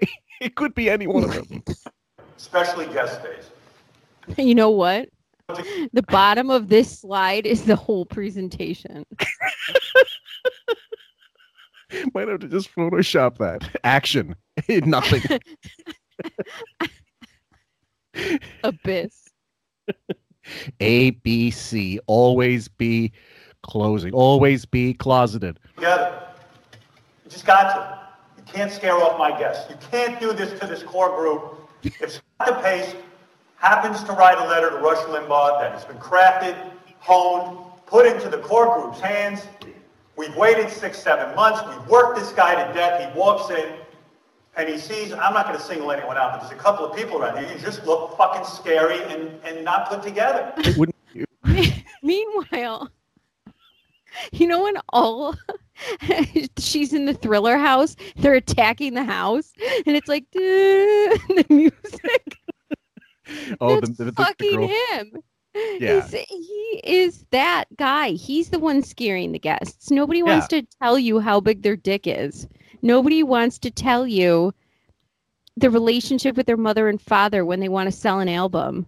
I No. got news for you. He's Shut worried- up. he's worried about the the the writers or the interns, you know, scaring the fucking like the the guys that the producers scaring off the guests. Meanwhile, it looks like everybody's attending the fucking filming of the Dark Knight of the Scarecrow when they see him in a studio covered by six monitors. It's it's retarded. I mean, it's a radio show. Who cares what the what the writers who by the way if they're doing their jobs they're sitting at their desks. No one really sees what they look like. They're hunched over doing their work. They don't see their face. It's nothing to it. Just put on a blazer okay? You know, if Jack Sparrow got Alzheimer's and ended up with COVID and ICU and just walked up on stage, ah. that's what we have. yeah. And this goes for everyone, including me. Upgrade appearance. No schlubby dress. he misspelled that No bum homeless look. You gotta look. Oh, and you- That's it. I need your help on this.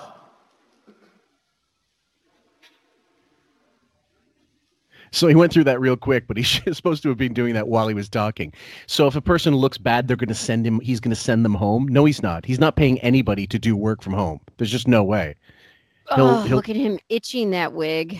Yeah, exactly. Now this is funny. Ronnie gets a little residual So we're the shrapnel. brand. The- The Howard Stern Show is maybe the coolest, hippest place to work on the planet. People die to come visit. People pay thousands of dollars to come sit and watch us do the show. Oh God, he's, ta- he's talking about those charity eBay things where you can come and sit and listen. They used to do that. They stopped doing that a long time ago. I'm sure they realized we couldn't actually afford paying for these people to to come in because no one was buying them. Remember, they would auction on eBay a chance Yeah. to sit in and like, oh, I I always want to sit in for the news. And um, this, in terms of branding, didn't he give shit for, to Jackie for years for selling mugs, selling fucking T-shirts, Jackie the Jokeman CDs and whatever cassettes and stuff? And this is now how he's gonna. He, he- they never started. First of all, they never started selling swag. What happened to this? Oh, Wouldn't you like a Howard TV jacket? for Halloween. You're the brand. Will, I know you're a Eagles fan. You like to wear the Eagles uniform, but fuck the Eagles uniform. Fuck them. fuck your Eagles. You represent the Howard Stern Show. Wear the fucking Howard Stern Show logo. And you know what? Maybe, two, not maybe, we will 2013. I'll, I'll make a jacket, I'll make a shirt, whatever the fuck it's got to be. no, he won't. No, he doesn't. Rah rah, sis boom, blow me. Are you kidding me? exactly. Ronnie, the limo driver, where are you? I see Ronnie. Ronnie, I'm watching Howard TV, one of the best Howard TV specials, and it's you in the car with John Lithgow. The limo driver. Sam's losing it now. How dare you wear Rick's? what? What is it? I just can picture them fearing for their lives like they're going to a football game and they're like, fuck, I hope nobody sees me. Love the special, but what are you busy doing? You're busy putting the Rick's Cabaret decal on your car. Can you imagine they got two jackets on? One's the Howard 101 for when when there's a camera on them and they just suddenly switch. Covering their face. Fuck Rick's Cabaret. They don't pay your fucking bills. The Howard Stern decals. And you don't either. That's why everyone has to have another job. That's basically what I was gonna say. Rick's is the one giving Ronnie all kinds of fucking extra swag, not Wi- not Wiggy. if you want one. It's all about the Howard Stern Show. You know why? Because we, it's up to us to get the word out. And it's up to us to know that we're the fucking coolest place on the planet to work. Oh, yeah, that seems so cool. I just Yeah. want to club him at the knees. Like, I've never thought of myself like I could be a hitman for the mob. You want to But at this kneecap him? very moment, I just want to take a fucking pipe and fucking right to that kneecap. I You wouldn't- just look at that knee and I'm thinking, damn, need- it would feel you- so good to beat the fuck out of those joints. You wouldn't need it. You need a wiffle ball. That wiffle bat. That's about it. so we must polishing our brand. I just want to Photoshop polishing our knobs.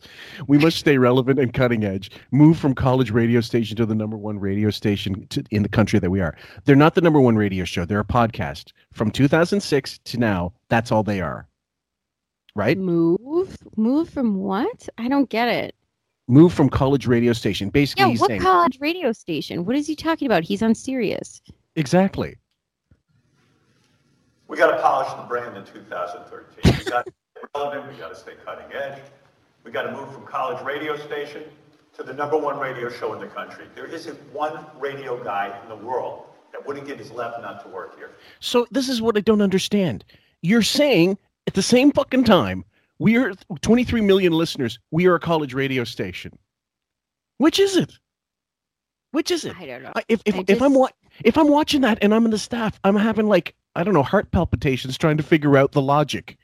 That's why I don't understand right now why one of these staff members aren't dragging him out like fucking Joe Pesci in Casino, fucking beating him to death with his brother and throwing him in the desert and goodbye. I mean, Frankie, I leave him alone. wouldn't- He's still I breathing. just I'm not I I'm know not here. a killer. No, Sam had had Don't enough. push How me. much more? How much more was Sam going to take? Guys with morning shows, they want to leave their morning show and come work with us. Look at this. Our green room embarrasses me. So think about it. The core It group has put embar- together a campaign to get It's a Photoshop of the Cars Candy O album on the back. Our green Was room. that gets Dana steamed Plato after her interview? when she was filming Diff'rent Strokes too. The Jesus Christ. And uh, as far as I can remember, they had that Jeremy. What's his name? The Facebook art, the artist. Um, Jeremy spoke. they redid a famous guy's, a famous artist's um, uh, artwork in the green room, literally painted over it. It was uh, Jeremy Cho or Cho or Che or something.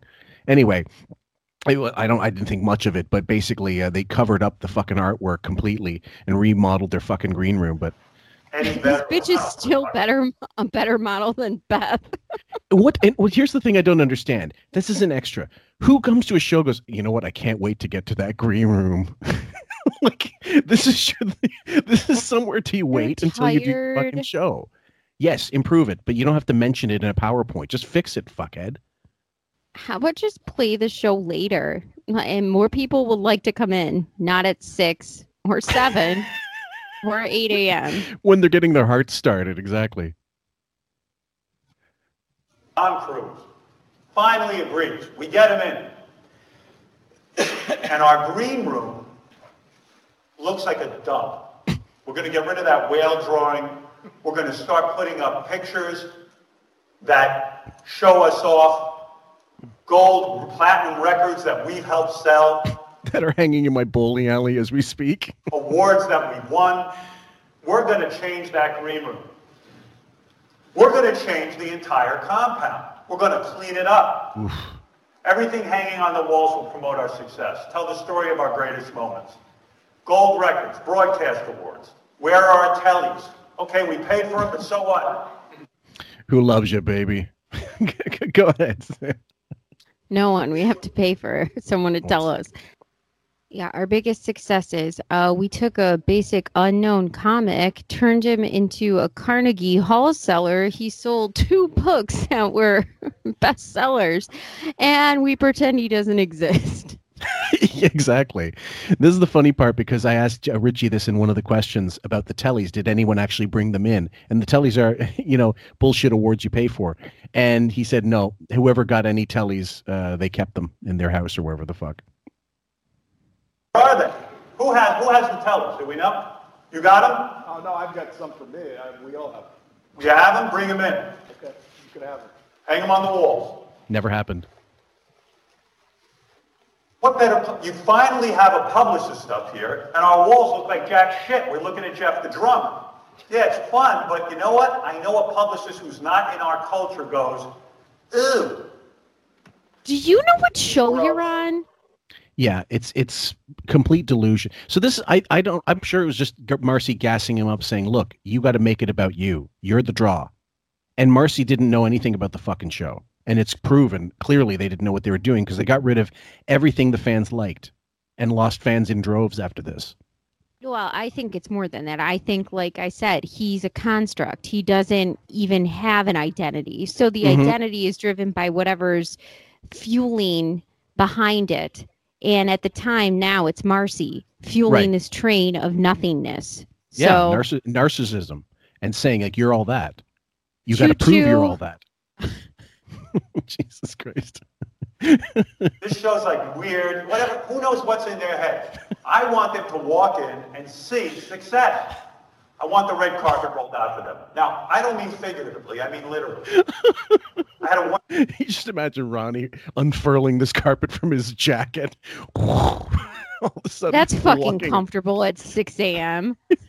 Dun-dun-dun, horn section. wonderful experience years ago. I did the Tonight Show with Jay What you were saying? Think about any early appointment you've ever had to make. Could you fucking imagine if somebody just stood out there and rolled out a red carpet? I'd punch you in the face like, get the fuck out of here. I got my sunglasses on. You're lucky I'm here. Give me a cup of coffee, maybe a donut, Yeah, and a it. croissant, something, and stop. If this was what I had to look at at 6 a.m., I'd be, I'd walk right away. Well, this is again, this is what I don't understand. Like, what's the what's the? He's literally that stupid to to imagine that a red carpet coming out is what people want, and when they're going in to do a fucking radio junket. Yes, he's got TV there as well, but there's own TV. They just want to make sure they look fine. They don't give a fuck about the red carpet or if you throw your jacket down over the puddle so they can not get wet. It's it's asinine. I can't How believe this is part of the PowerPoint. Lit, a literal red carpet. Culture goes, Can you hear? ew. He's gross. This show's like weird, whatever, who knows what's in their head? I want them to walk in and see success. I want the red carpet rolled out for them. Now, I don't mean figuratively, I mean literally. I had a wonderful experience years ago. I did the Tonight Show with Jay Leno before we were on the outs. I got out of my car, they rolled out a red carpet for me. I was embarrassed, it was a little over the top. Fuck, I've never forgotten. Because you're a fucking idiot. I mean, you know what? I haven't forgotten a lot of things either. It doesn't mean I should do them. Isn't he projecting? It is it swaged my ego to be rolled out to have the red carpet rolled out for me. But then why wouldn't you remember to do that then when it happened? Right after it happened, why don't you do that? You know what, Fillmore? I remember my first bus ride on my way to elementary school. Doesn't mean want I want to get on a fucking bus ever again. And when guest walks in, we will roll out the red carpet. And they will like this. And they will get their asses kissed. And it will make a difference. They walk in, they roll out the red carpet, they walk into a green room that says success, what we've achieved. Hey, it's pretty cool. Yep. Here's the difference. And again, not being intelligent hurts him. Um, the difference is celebrities walked into your domain and didn't get their asses kissed. Mhm. That was the difference between you and every other green room, every other red carpet, and every other show. If Mhm. you decide you want to be every other show in 2013 on the radio, you're going to fail miserably. So you might as Yeah. well take your fucking ugly self and roll yourself up in that red carpet and get thrown into the fucking river because You, you're you're, you're not you're not You're- on TV. You're- you're really miscalculating Yeah. what you are and what your success is. Yeah, he was over he was overstepping his bounds. He didn't quite realize he was still just a podcast at this point. They get a breakfast. Oh, this is suddenly like real-time radio. Like, this is big deal. Wait till they see the packet of almonds in front of them. Wait till they see the hot water. Do you know how many times I've brought in bagels and donuts to my office? It's not that big of a deal. No, it's not. This is a pretty good place. they see Ronnie like doing omelets, waiting for the guest. How do you want your eggs? they see Jason like picking at the pan with his bare fingers. Fucking chopping chives. We are acting now like they're doing, like, like, like, like, like they're doing, we're doing them a favor. Jason sneaking bacon off the plate. I can't. I gotta be honest with you. This is so. I can't even take this seriously. Look at him. He's. You know what, you fucking idiot? The Holiday Inn in I don't know Grand Island, New York, does the same thing. It's not that big of a deal. Uh, they're doing us the favor. And they get bombarded with Howard 100 News. And they get bombarded with Howard TV and the camera. Now look. Oh, boop.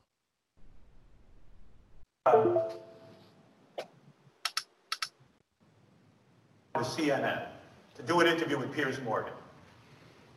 I go in, I agreed to do a one hour interview with him. I thought I was being pretty gracious. Uh, Ralph was with me. And they got a camera on. Okay. I haven't done hair, I haven't done makeup. And I don't want to be filmed that way. I don't want to be video. But then again, I'm going like, I don't want to be a dick. So like, okay, I'll let them video. Nobody's asked my permission. All right. You were going to say something. We got cut off. Okay, so remember in the first part, I said, just hold this thought when he was harassing the Howard 100 news team that this is their job. They should be doing A, B, and C to celebrities. Now he's saying, you shouldn't be stalking them. Howard 100 News, all in their face. I mean, you just told them this is their opportunity, and now you're telling them you're a nuisance. Yep. Don't do it. I'm really pissed.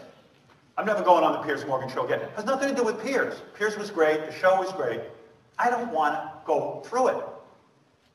We are not looking at our business life from the perspective of a performer.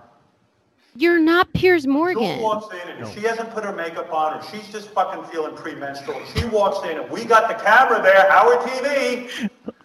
Lisa G, I want to interview you. Blah, blah, blah, blah, blah. I mean, fuck you. I'm never. No, That- fuck you. Don't you have daughters?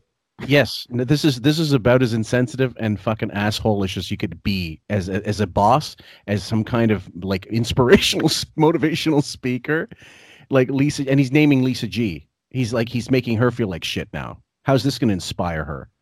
By the way, in the beginning, he said, Jewel, we plugged her album this many times. We got so much out of her. She did she did him a favor by singing that nickels and dimes bullshit song Yeah. of his. He she did him the favor, and now all of a sudden it's Jewel's premenstrual. oh, that's nice. Yeah, is he doing a Kotex live read? How do you feel, Lisa G, Tracy Millman? There's no one counting him, no one may holding him accountable. I know he's he's made. I know he's that much. He's ri- that rich and all that bullshit. But come on, guys, right is right. This is not right.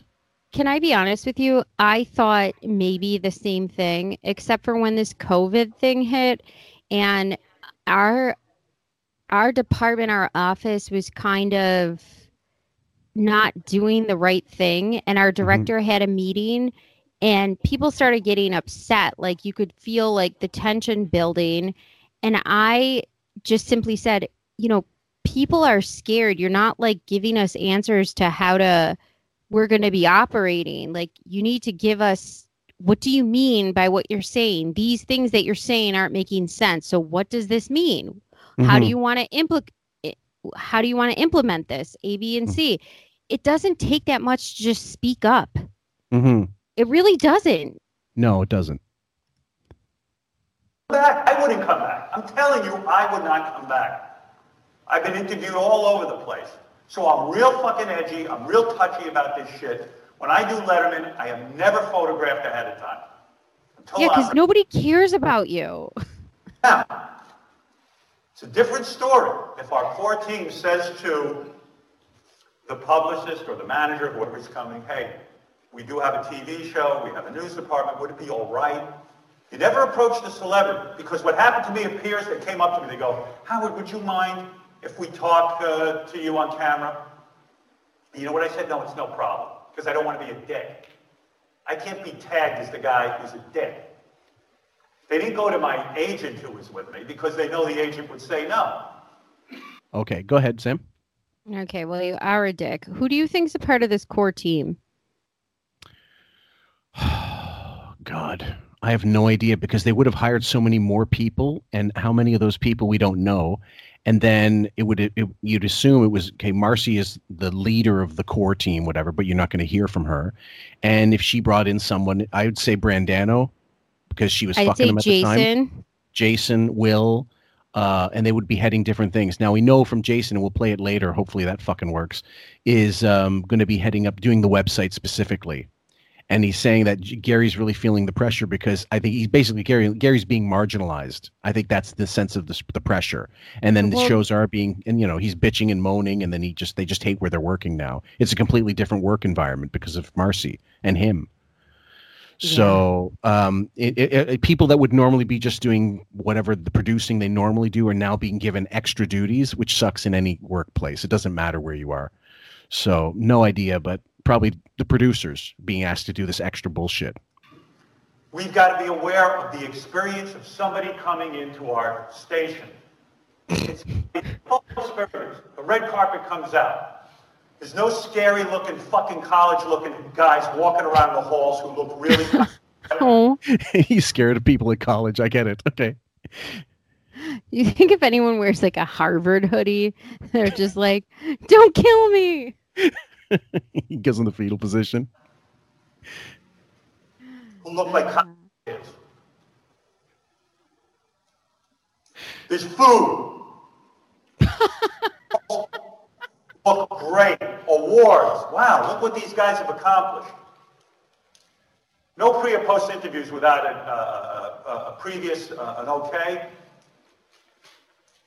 No one except guest relations people are permitted in the green room talking to the guests. No bombarding. It looks like a fucking zoo out there. You've got to leave people alone. Go ahead, Sam. You know what? I never thought Stuttering John ever looked good on anything he did. It's like right up there right now. like equal footing with Yeah. how badly this is coming across. Well, yeah, and the the thing is, he's not wrong in wanting uh, the people to be left alone in the green room, but it's not necessary to make that a PowerPoint presentation. You literally have to put out the edict, like, look, no one goes near the guests when they're in the green room. Leave them the fuck alone. That's it. That's how hard it is. That's how easy it is. But, it he's wasn't a even pussy. the edict because he said in the beginning that here's an opportunity. You're Yeah. missing out. You could be Right. getting some news from these celebrities, but you're not. Right. He's so befuddled. It's like um, what what do they call it? The um, Mobius band. It's just kind of going around in uh, you know, in like he's just yeah. It's a, it's a mess of contradictions. Tim, you can't go in the green room and ask people questions like Quentin Tarantino. You just can't. You can't do it. There's got to be one person assigned from our core team. Core team. It's got to be organized. If you come across one of these people in the hall, look professional. yeah. Go ahead. How fucked up is this, Fillmore? And I'm just so exhausted by this topic, but I just have to throw this out there. How fucked up is this that when it was just Jackie, Fred, Robin, Mm-hmm. him, Stuttering John, that's it. That show was 10 times more fast, successful, and got on more news, got more got more publications, got everything that they're asking for in this PowerPoint by just doing that with that many people. Yeah, being organic. And now by being uh, so calculated, it's the opposite because he's too self-aware. He's too aware of what he looks like on camera. He cares now suddenly what he looks like, even though he's always looked like shit and still does. And now he cares. Oh, what's my brand? His brand. He didn't care originally. It was money. Money was the motivation, not the brand. Ratings were the motivation. Now that he has no ratings, it's all like, oh, now I have to focus on things that really mean nothing. And to him, that's just about everything. I think the saddest part is like I thought he kind of understood funny comics because he had them on, and he doesn't. No, because he that- doesn't have them on anymore.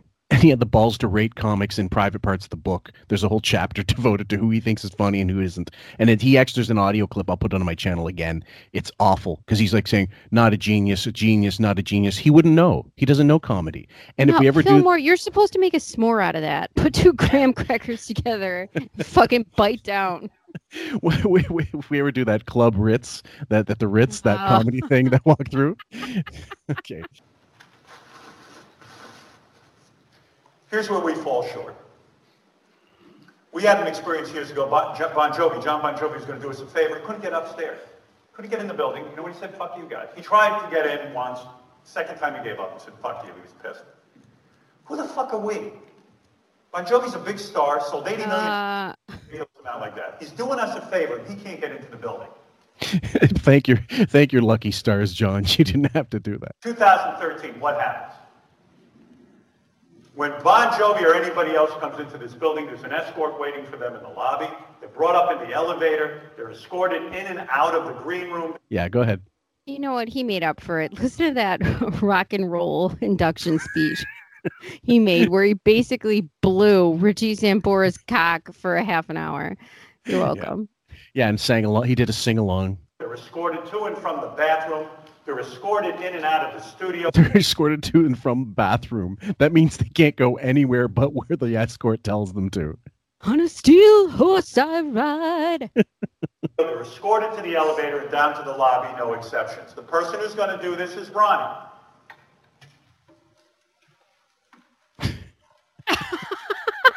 when I left the Jimmy Kimmel show the last time, about two weeks later, I get a box in the mail with a lovely thank you note. Picture of, of, of myself and Jimmy. Yeah, go ahead. You know, I come on, did this Sam, shit only- when I there's, gra- only three, there's only three minutes left. Can we do it? I I graduated high school and got gave away and got presents like framed pictures of us. This isn't impressive. No, well, it's impressive to someone who gives nothing to anybody. like he doesn't give fuck all to. Congratulations. He won't let the staff get bottled water that's given to them. So, yeah. framed the Jimmy Kimmel show and a beautiful note. A different I was wig. impressed. I was like, wow, what a nice memento. And Jimmy's now always sitting on my desk because I like the picture. I like my No, wig. no. exactly. Publicists, management, and talent get flowers, a picture, a thank you, a note, something. We're doing this in 2013. Not I maybe. can't even read that. It looks like fucking Roman numerals. It just, yeah, it look a, a little too heavy on the stencil font. Not only do we have to work the celebrity, we have to work their management. That's the key to achieving our goal of an A-list guest every week, Yeah. two B-lists. Right. If a publicist is treated like God, they, they, they don't just represent one person. Who we Except Don Buchwald, who represents, well, one person. I just think to myself, do you think they play this in other agencies? It's like this is the opposite. they Like just that- like take clips from this, like, here's what we do and here's what you're not supposed to do. I would not be You know, I- surprised. I would not be surprised in the slightest if that's exactly what people did. Like, cut this up and just say, "Here, watch this. Don't do this." we have corporate tutorials that we have to take every single year active shooter uh Yeah. sexual harassment Oh, yeah. global global it like uh s- stealing information confidentiality and they show you in skits what to do and what not to do and i just think to myself if somebody was working for an agency this is perfect Absolutely. Yeah. kidding? Look at the note. Dear Howard, thank you for joining us. It was a pleasure to have you on JKL. Please come visit us again soon. All the best, Jimmy and all your friends at Jimmy Kimmel Live. isn't beth good at this doesn't she write all the thank you notes Doesn't she write? Well, well, I, I, Howard, Remember? where is this going through? Thank you, Whitney Cummings. Come again, ha ha. If a publicist says after an interview, hey, can I go in and get a picture with Howard? Take the picture and send them the picture too in a frame. We're going to do that. We're behind, man. We're, we're we're falling behind. We've got to do stuff like this. And you got to think, you know what? You got to just think of everything. understatement of the year Yeah, pretty much. When I came up with this presentation for you, I was up till 2, 3 in the morning every fucking night because I was so pissed that we're not doing this. this is the result. Uh, All that homework. Oh um, my god This is if you pulled an all nighter and were just not fueled by coffee, Coca Cola, actual Coke, it couldn't look any worse than this. And that's exactly what he did. Last minute thrown together. I'm sure he did this in like a matter of four hours, but it should have taken, I don't know, a half hour based on how bad it is. I, I, you know what? I thought maybe it did take like just a short amount of time and he did this. I think this took him so long. I think it took him days and days of looking over it and constantly going back and rechanging it and putting pictures. that the clip art alone must have taken him a week. This is like when clip art in a PowerPoint and you're first introduced to it, maybe like, I don't know, sophomore year in high school. And you're giving it your first try. Yeah, it's first shot exactly. We respect the publicist. If a publicist says interview is over, Gary, I did this with you today. When Jewel's publicist said she has to leave, She's bleeding heavily. She has to leave, Howard. I ended the interview. Why? I want to respect her. Or him. I don't know. I want to respect these I'm gonna I'm gonna throw fucking Kotex at her and tell her next time. Shove this up your twat. people. I want to say to them, we're pros, and we want to work with you. And now you'll have a relationship. Publicists In the gift bag, I'm gonna include Playtex. nicer or, or better than yes, because they're the ones that control this, this campaign we're on. What is When they're sitting in the green room, they're going to see a beautiful green room. They're going to be comfortable. They're going to be eating. They're going to be looking at our awards on the wall. Go ahead. What? Sam's losing it silently. you just get visualize this campaign. so you're gonna walk. You're gonna walk into the Sirius room. You're you're not gonna get a red carpet right away because he doesn't even live in that realm of the building. So you got to walk in, and you still Yeah. got to give the idea. And then when you walk into his room, you get some Wizard of Oz velvet carpet, roped shit. I mean, let's think about this. Then you walk in the green room. There's going to be some model corpse laying there with some awards surrounding you. yeah, Studio 79. You go, hey, this show's pretty fucking cool. And by the way, when I told them that I had to leave, they listened to me. I like these people. Refreshments, elegant follow-up and thank yous. Can I get a When is the water? we thank the guests for coming in here? Probably never. It's not going to happen anymore.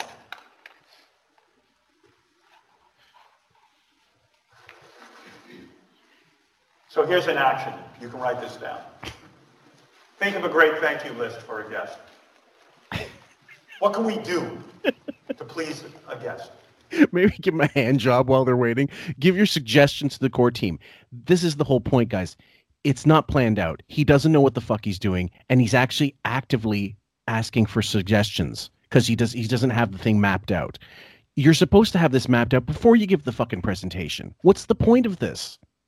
Actually, the whole thing, if you really, I mean, This is a five minute presentation at best. He made it into two hours. we've made it into fucking five. More than that. Ralph, But- got a lot of Ralph's point got a lot of good ideas, starting with the way people are dressed. He'll have you all looking like Prince in the Revolution before you're finished. Go ahead. Ralph still has acne at 50. Shut the fuck up. He has no good ideas. I We'll get can't- Beetlejuice to pick out Howard shirts. I love that line. Go fuck your Star Trek figures in the ass, Ralph. Go ahead. Sorry, I thought there were a little already mentioned in there for Sarah Washington. Go ahead. just go. okay, we're almost done. I want to hear from you. There's a lot of people in here who make lots of suggestions and then it kind of dies. So now you're going to be listened to. Oh, okay. That's what I was gonna say. I'm sorry. Okay, that's the end of that anyway. So we're we're good. To, we're good for that. I'm just gonna get the last few audio clips and then we're done. Go ahead. Okay, so what I was gonna say is now I want to hear you. So you're right. What he really wants is I'm going to threaten your job, make this scary, threatening presentation, not pay you anymore, but I have no sort of game plan how to procure what I'm asking for. So your jobs are going to be gone, but you better think of all the solutions for the problems that I have.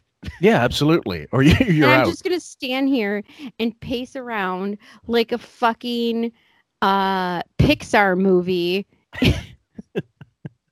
Okay, so I'm gonna I'm gonna play this one clip. It's called "Cheapskate Wiggy Explains Why There's No Breakfast Awaiting for the Guests." This was in uh, uh, like same like literally that day or the next day when they had uh, Curtis Armstrong and Robert Carradine in.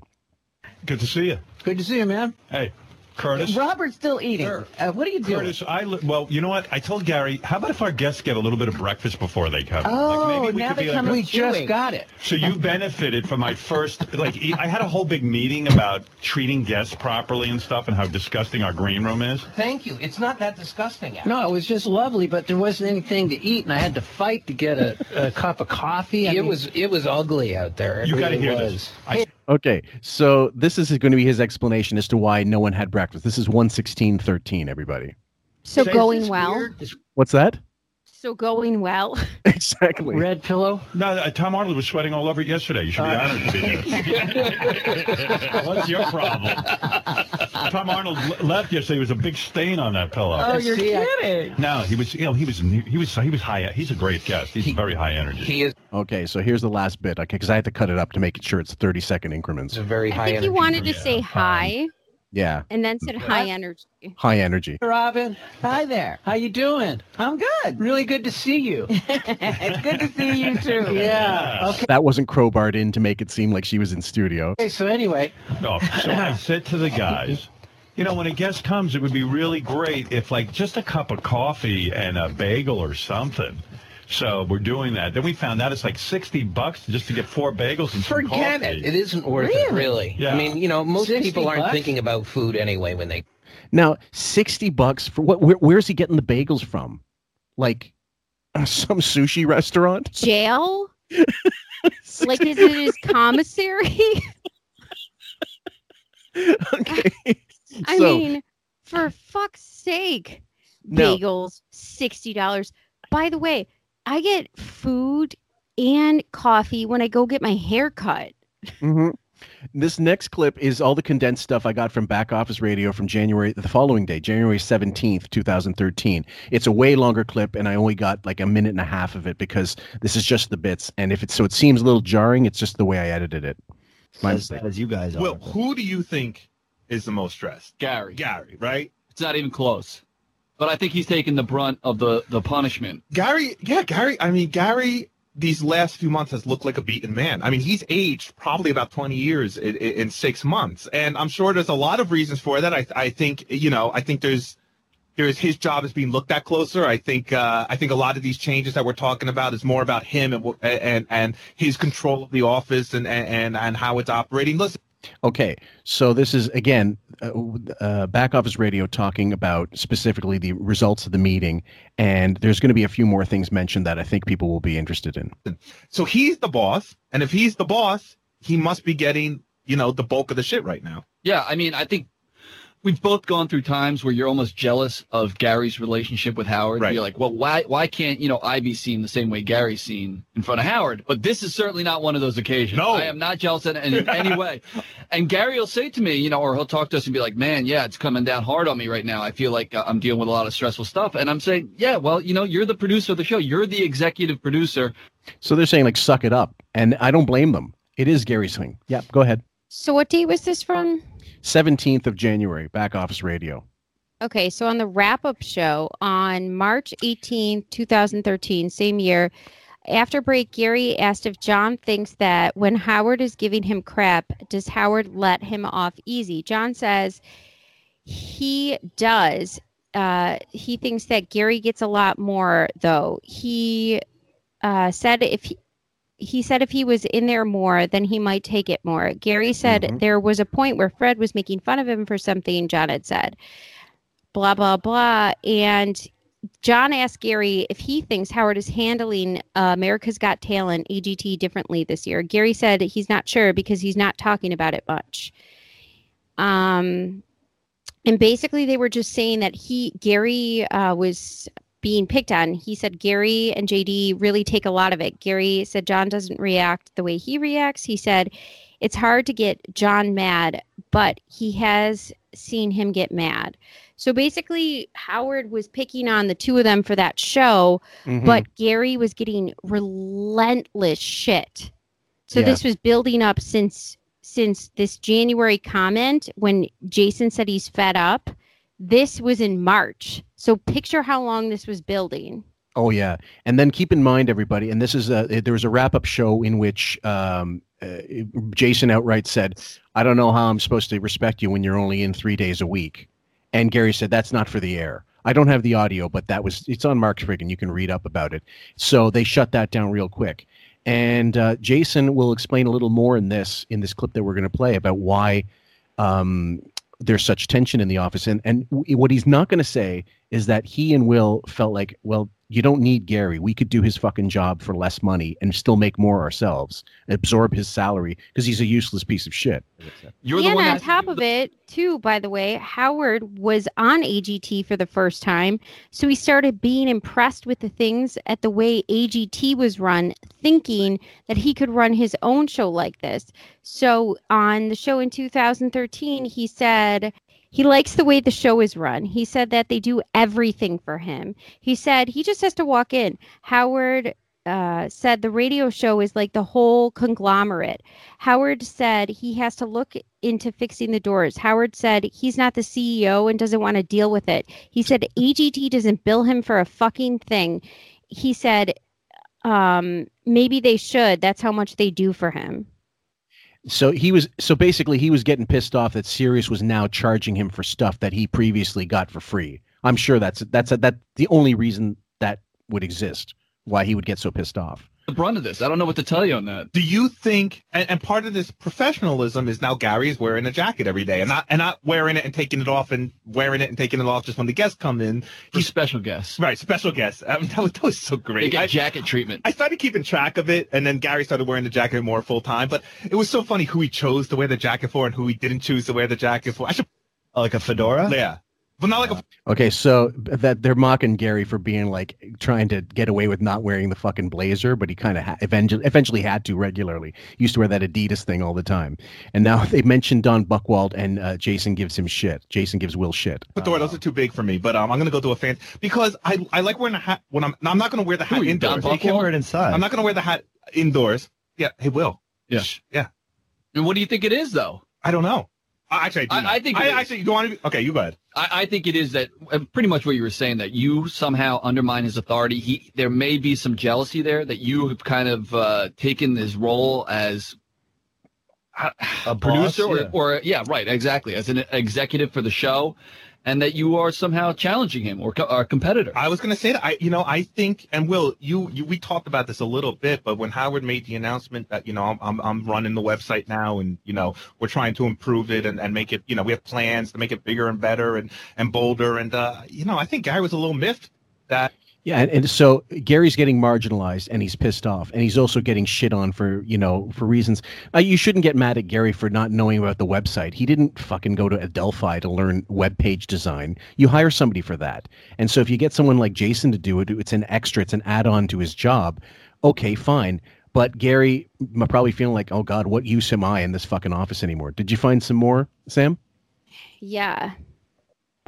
So on air, um, Howard uh, was basically saying, and this is uh, 217 2000, two, I'm sorry, 227 2013.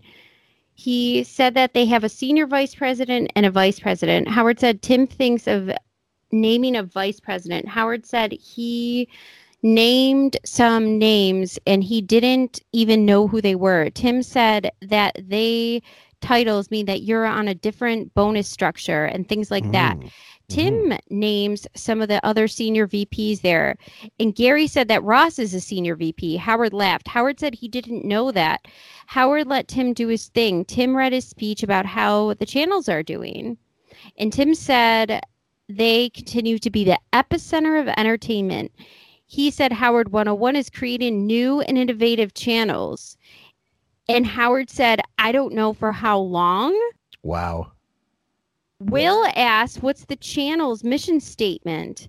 Uh-huh. Tim said it's to uh, it's to do good. Howard said he wrote a whole blog about that the other day. He wrote about how they have to entertain people who are in their cars listening. Howard said that they have to deliver the funniest show possible. Howard said they should memorize it. What? Yeah, Robin like some said that they should recite it every morning. yeah, like cult Tim bullshit. said he'll have. Tim said he will print them out and he will have them in the office every morning. So basically, they're talking about writing a script for the show. Absolutely. Yeah. Wow. Like a formula. Wow. Which it kind of already had a formula anyway. I mean, if you really think about it, but it was from day to day, it might be different. Now it's like, no, regiment. So I'll play the rest of this clip. Uh, you know, that went right to me and didn't go through him. Yeah. Do you think that? I, I mean, probably to a certain degree. I think Gary might be slightly paranoid. If you look at the relationships around here, Howard, Gary is still Howard's go-to guy. Absolutely. You know, he is the guy that he looks to when he for any kind of question. We we all, like you said, we feed everything through Gary, and I, you know, I think he's just being a little paranoid, maybe a little sensitive to the whole thing. And, and, and I agree. And, you know, I had made a, a comment on the air about the hours that Gary works, and he asked me not to talk about. But when, but, but, but my point, one of my points to that was I like having Gary here in the office. When he's in the office, he's the boss. He's the guy I bring everything to. He's the guy I filter everything through. When he's not here, I'm the boss, I guess. I don't know. I mean, uh, I got a report of a guy. So this is so so there. I don't know what you want to take from that, guys. Other than the fact that Jason's running the show when Gary's not there, it means J- Gary's completely superfluous to operations. And if you don't hear you don't hear Howard bitching about Jason over the years, then maybe he's better at his job that Gary Barry better at Gary's job than Gary is, which couldn't be too hard based on some intel that we got. Anyway, this is the last bit. It's only about 15 seconds. Listen to this, guys. and I, I'm not going to say who it is, but somebody that works here that supposedly saves his IM conversations with people, Shut so that he can use that later. I know that ammo. guy, and he 100% saves his IM conversations. and that that kind of shit scares me. That's that's like, I mean, come on. I dude. act- So you got weasels on the show saving their IMs and probably you know S- SMS messages, uh, emails, whatever for future ammunition to use against something. Yeah, go ahead, Sam. What have you got? And remember, so he said we need to bring up our accomplishments. So that same year in Mhm. February 2013, he says he thought he should get a he should get an Oscar for private parts that he should have been considered. This was a phone conversation from a guy, quote unquote, and he should have got considered for an Oscar Mm-hmm. so this is just like now when you see this presentation and all of a sudden like why are we talking about private parts getting an oscar and should have been up for conversation Right. that's just it's more of this nonsense Right. So the last clip we're going to play is the Greg Fitzsimmons show from 2015. I don't. I think it might have been May. Mary Menounos and um, Maria Menounos, sorry, and her her fiance at the time want to go on. They're going to talk a little bit about what the place is like now that it's been changed. No. What? I don't have my shit He's together. also you're also Greg, the it's so only easy. I know. you're you're also the only survive. You're you and Jay Thomas are the only survivors of Only 101. survivors. All the uh, and it's very sad because we lost a few good people there. We got you know uh, um, uh, Riley Martin. Riley Martin passed, Passed away, away. Mhm. and there was a certain point where I was the only guy on the air because um, it was you know a retarded guy and a guy who'd been abducted by aliens and Yeah, a yeah, yeah. drunk, It wa- and, I and then me, and I was like, what am I? but I loved it all. How do I, fit really did. This? I yeah. loved it all. But I think it was um I think it was taken away from the big show. That's why they kind Yeah. of circled the wagons over there. And, and I don't know if you've noticed, but oh not I haven't done it in a few years, and I saw a big difference. Yeah. Okay, so now they're going to go a little more into it, guys. In what sense? It it felt more like visiting Fallon or Conan or you know it with the paint, the decor, Yeah. iPads on the walls, guy iPads on the walls.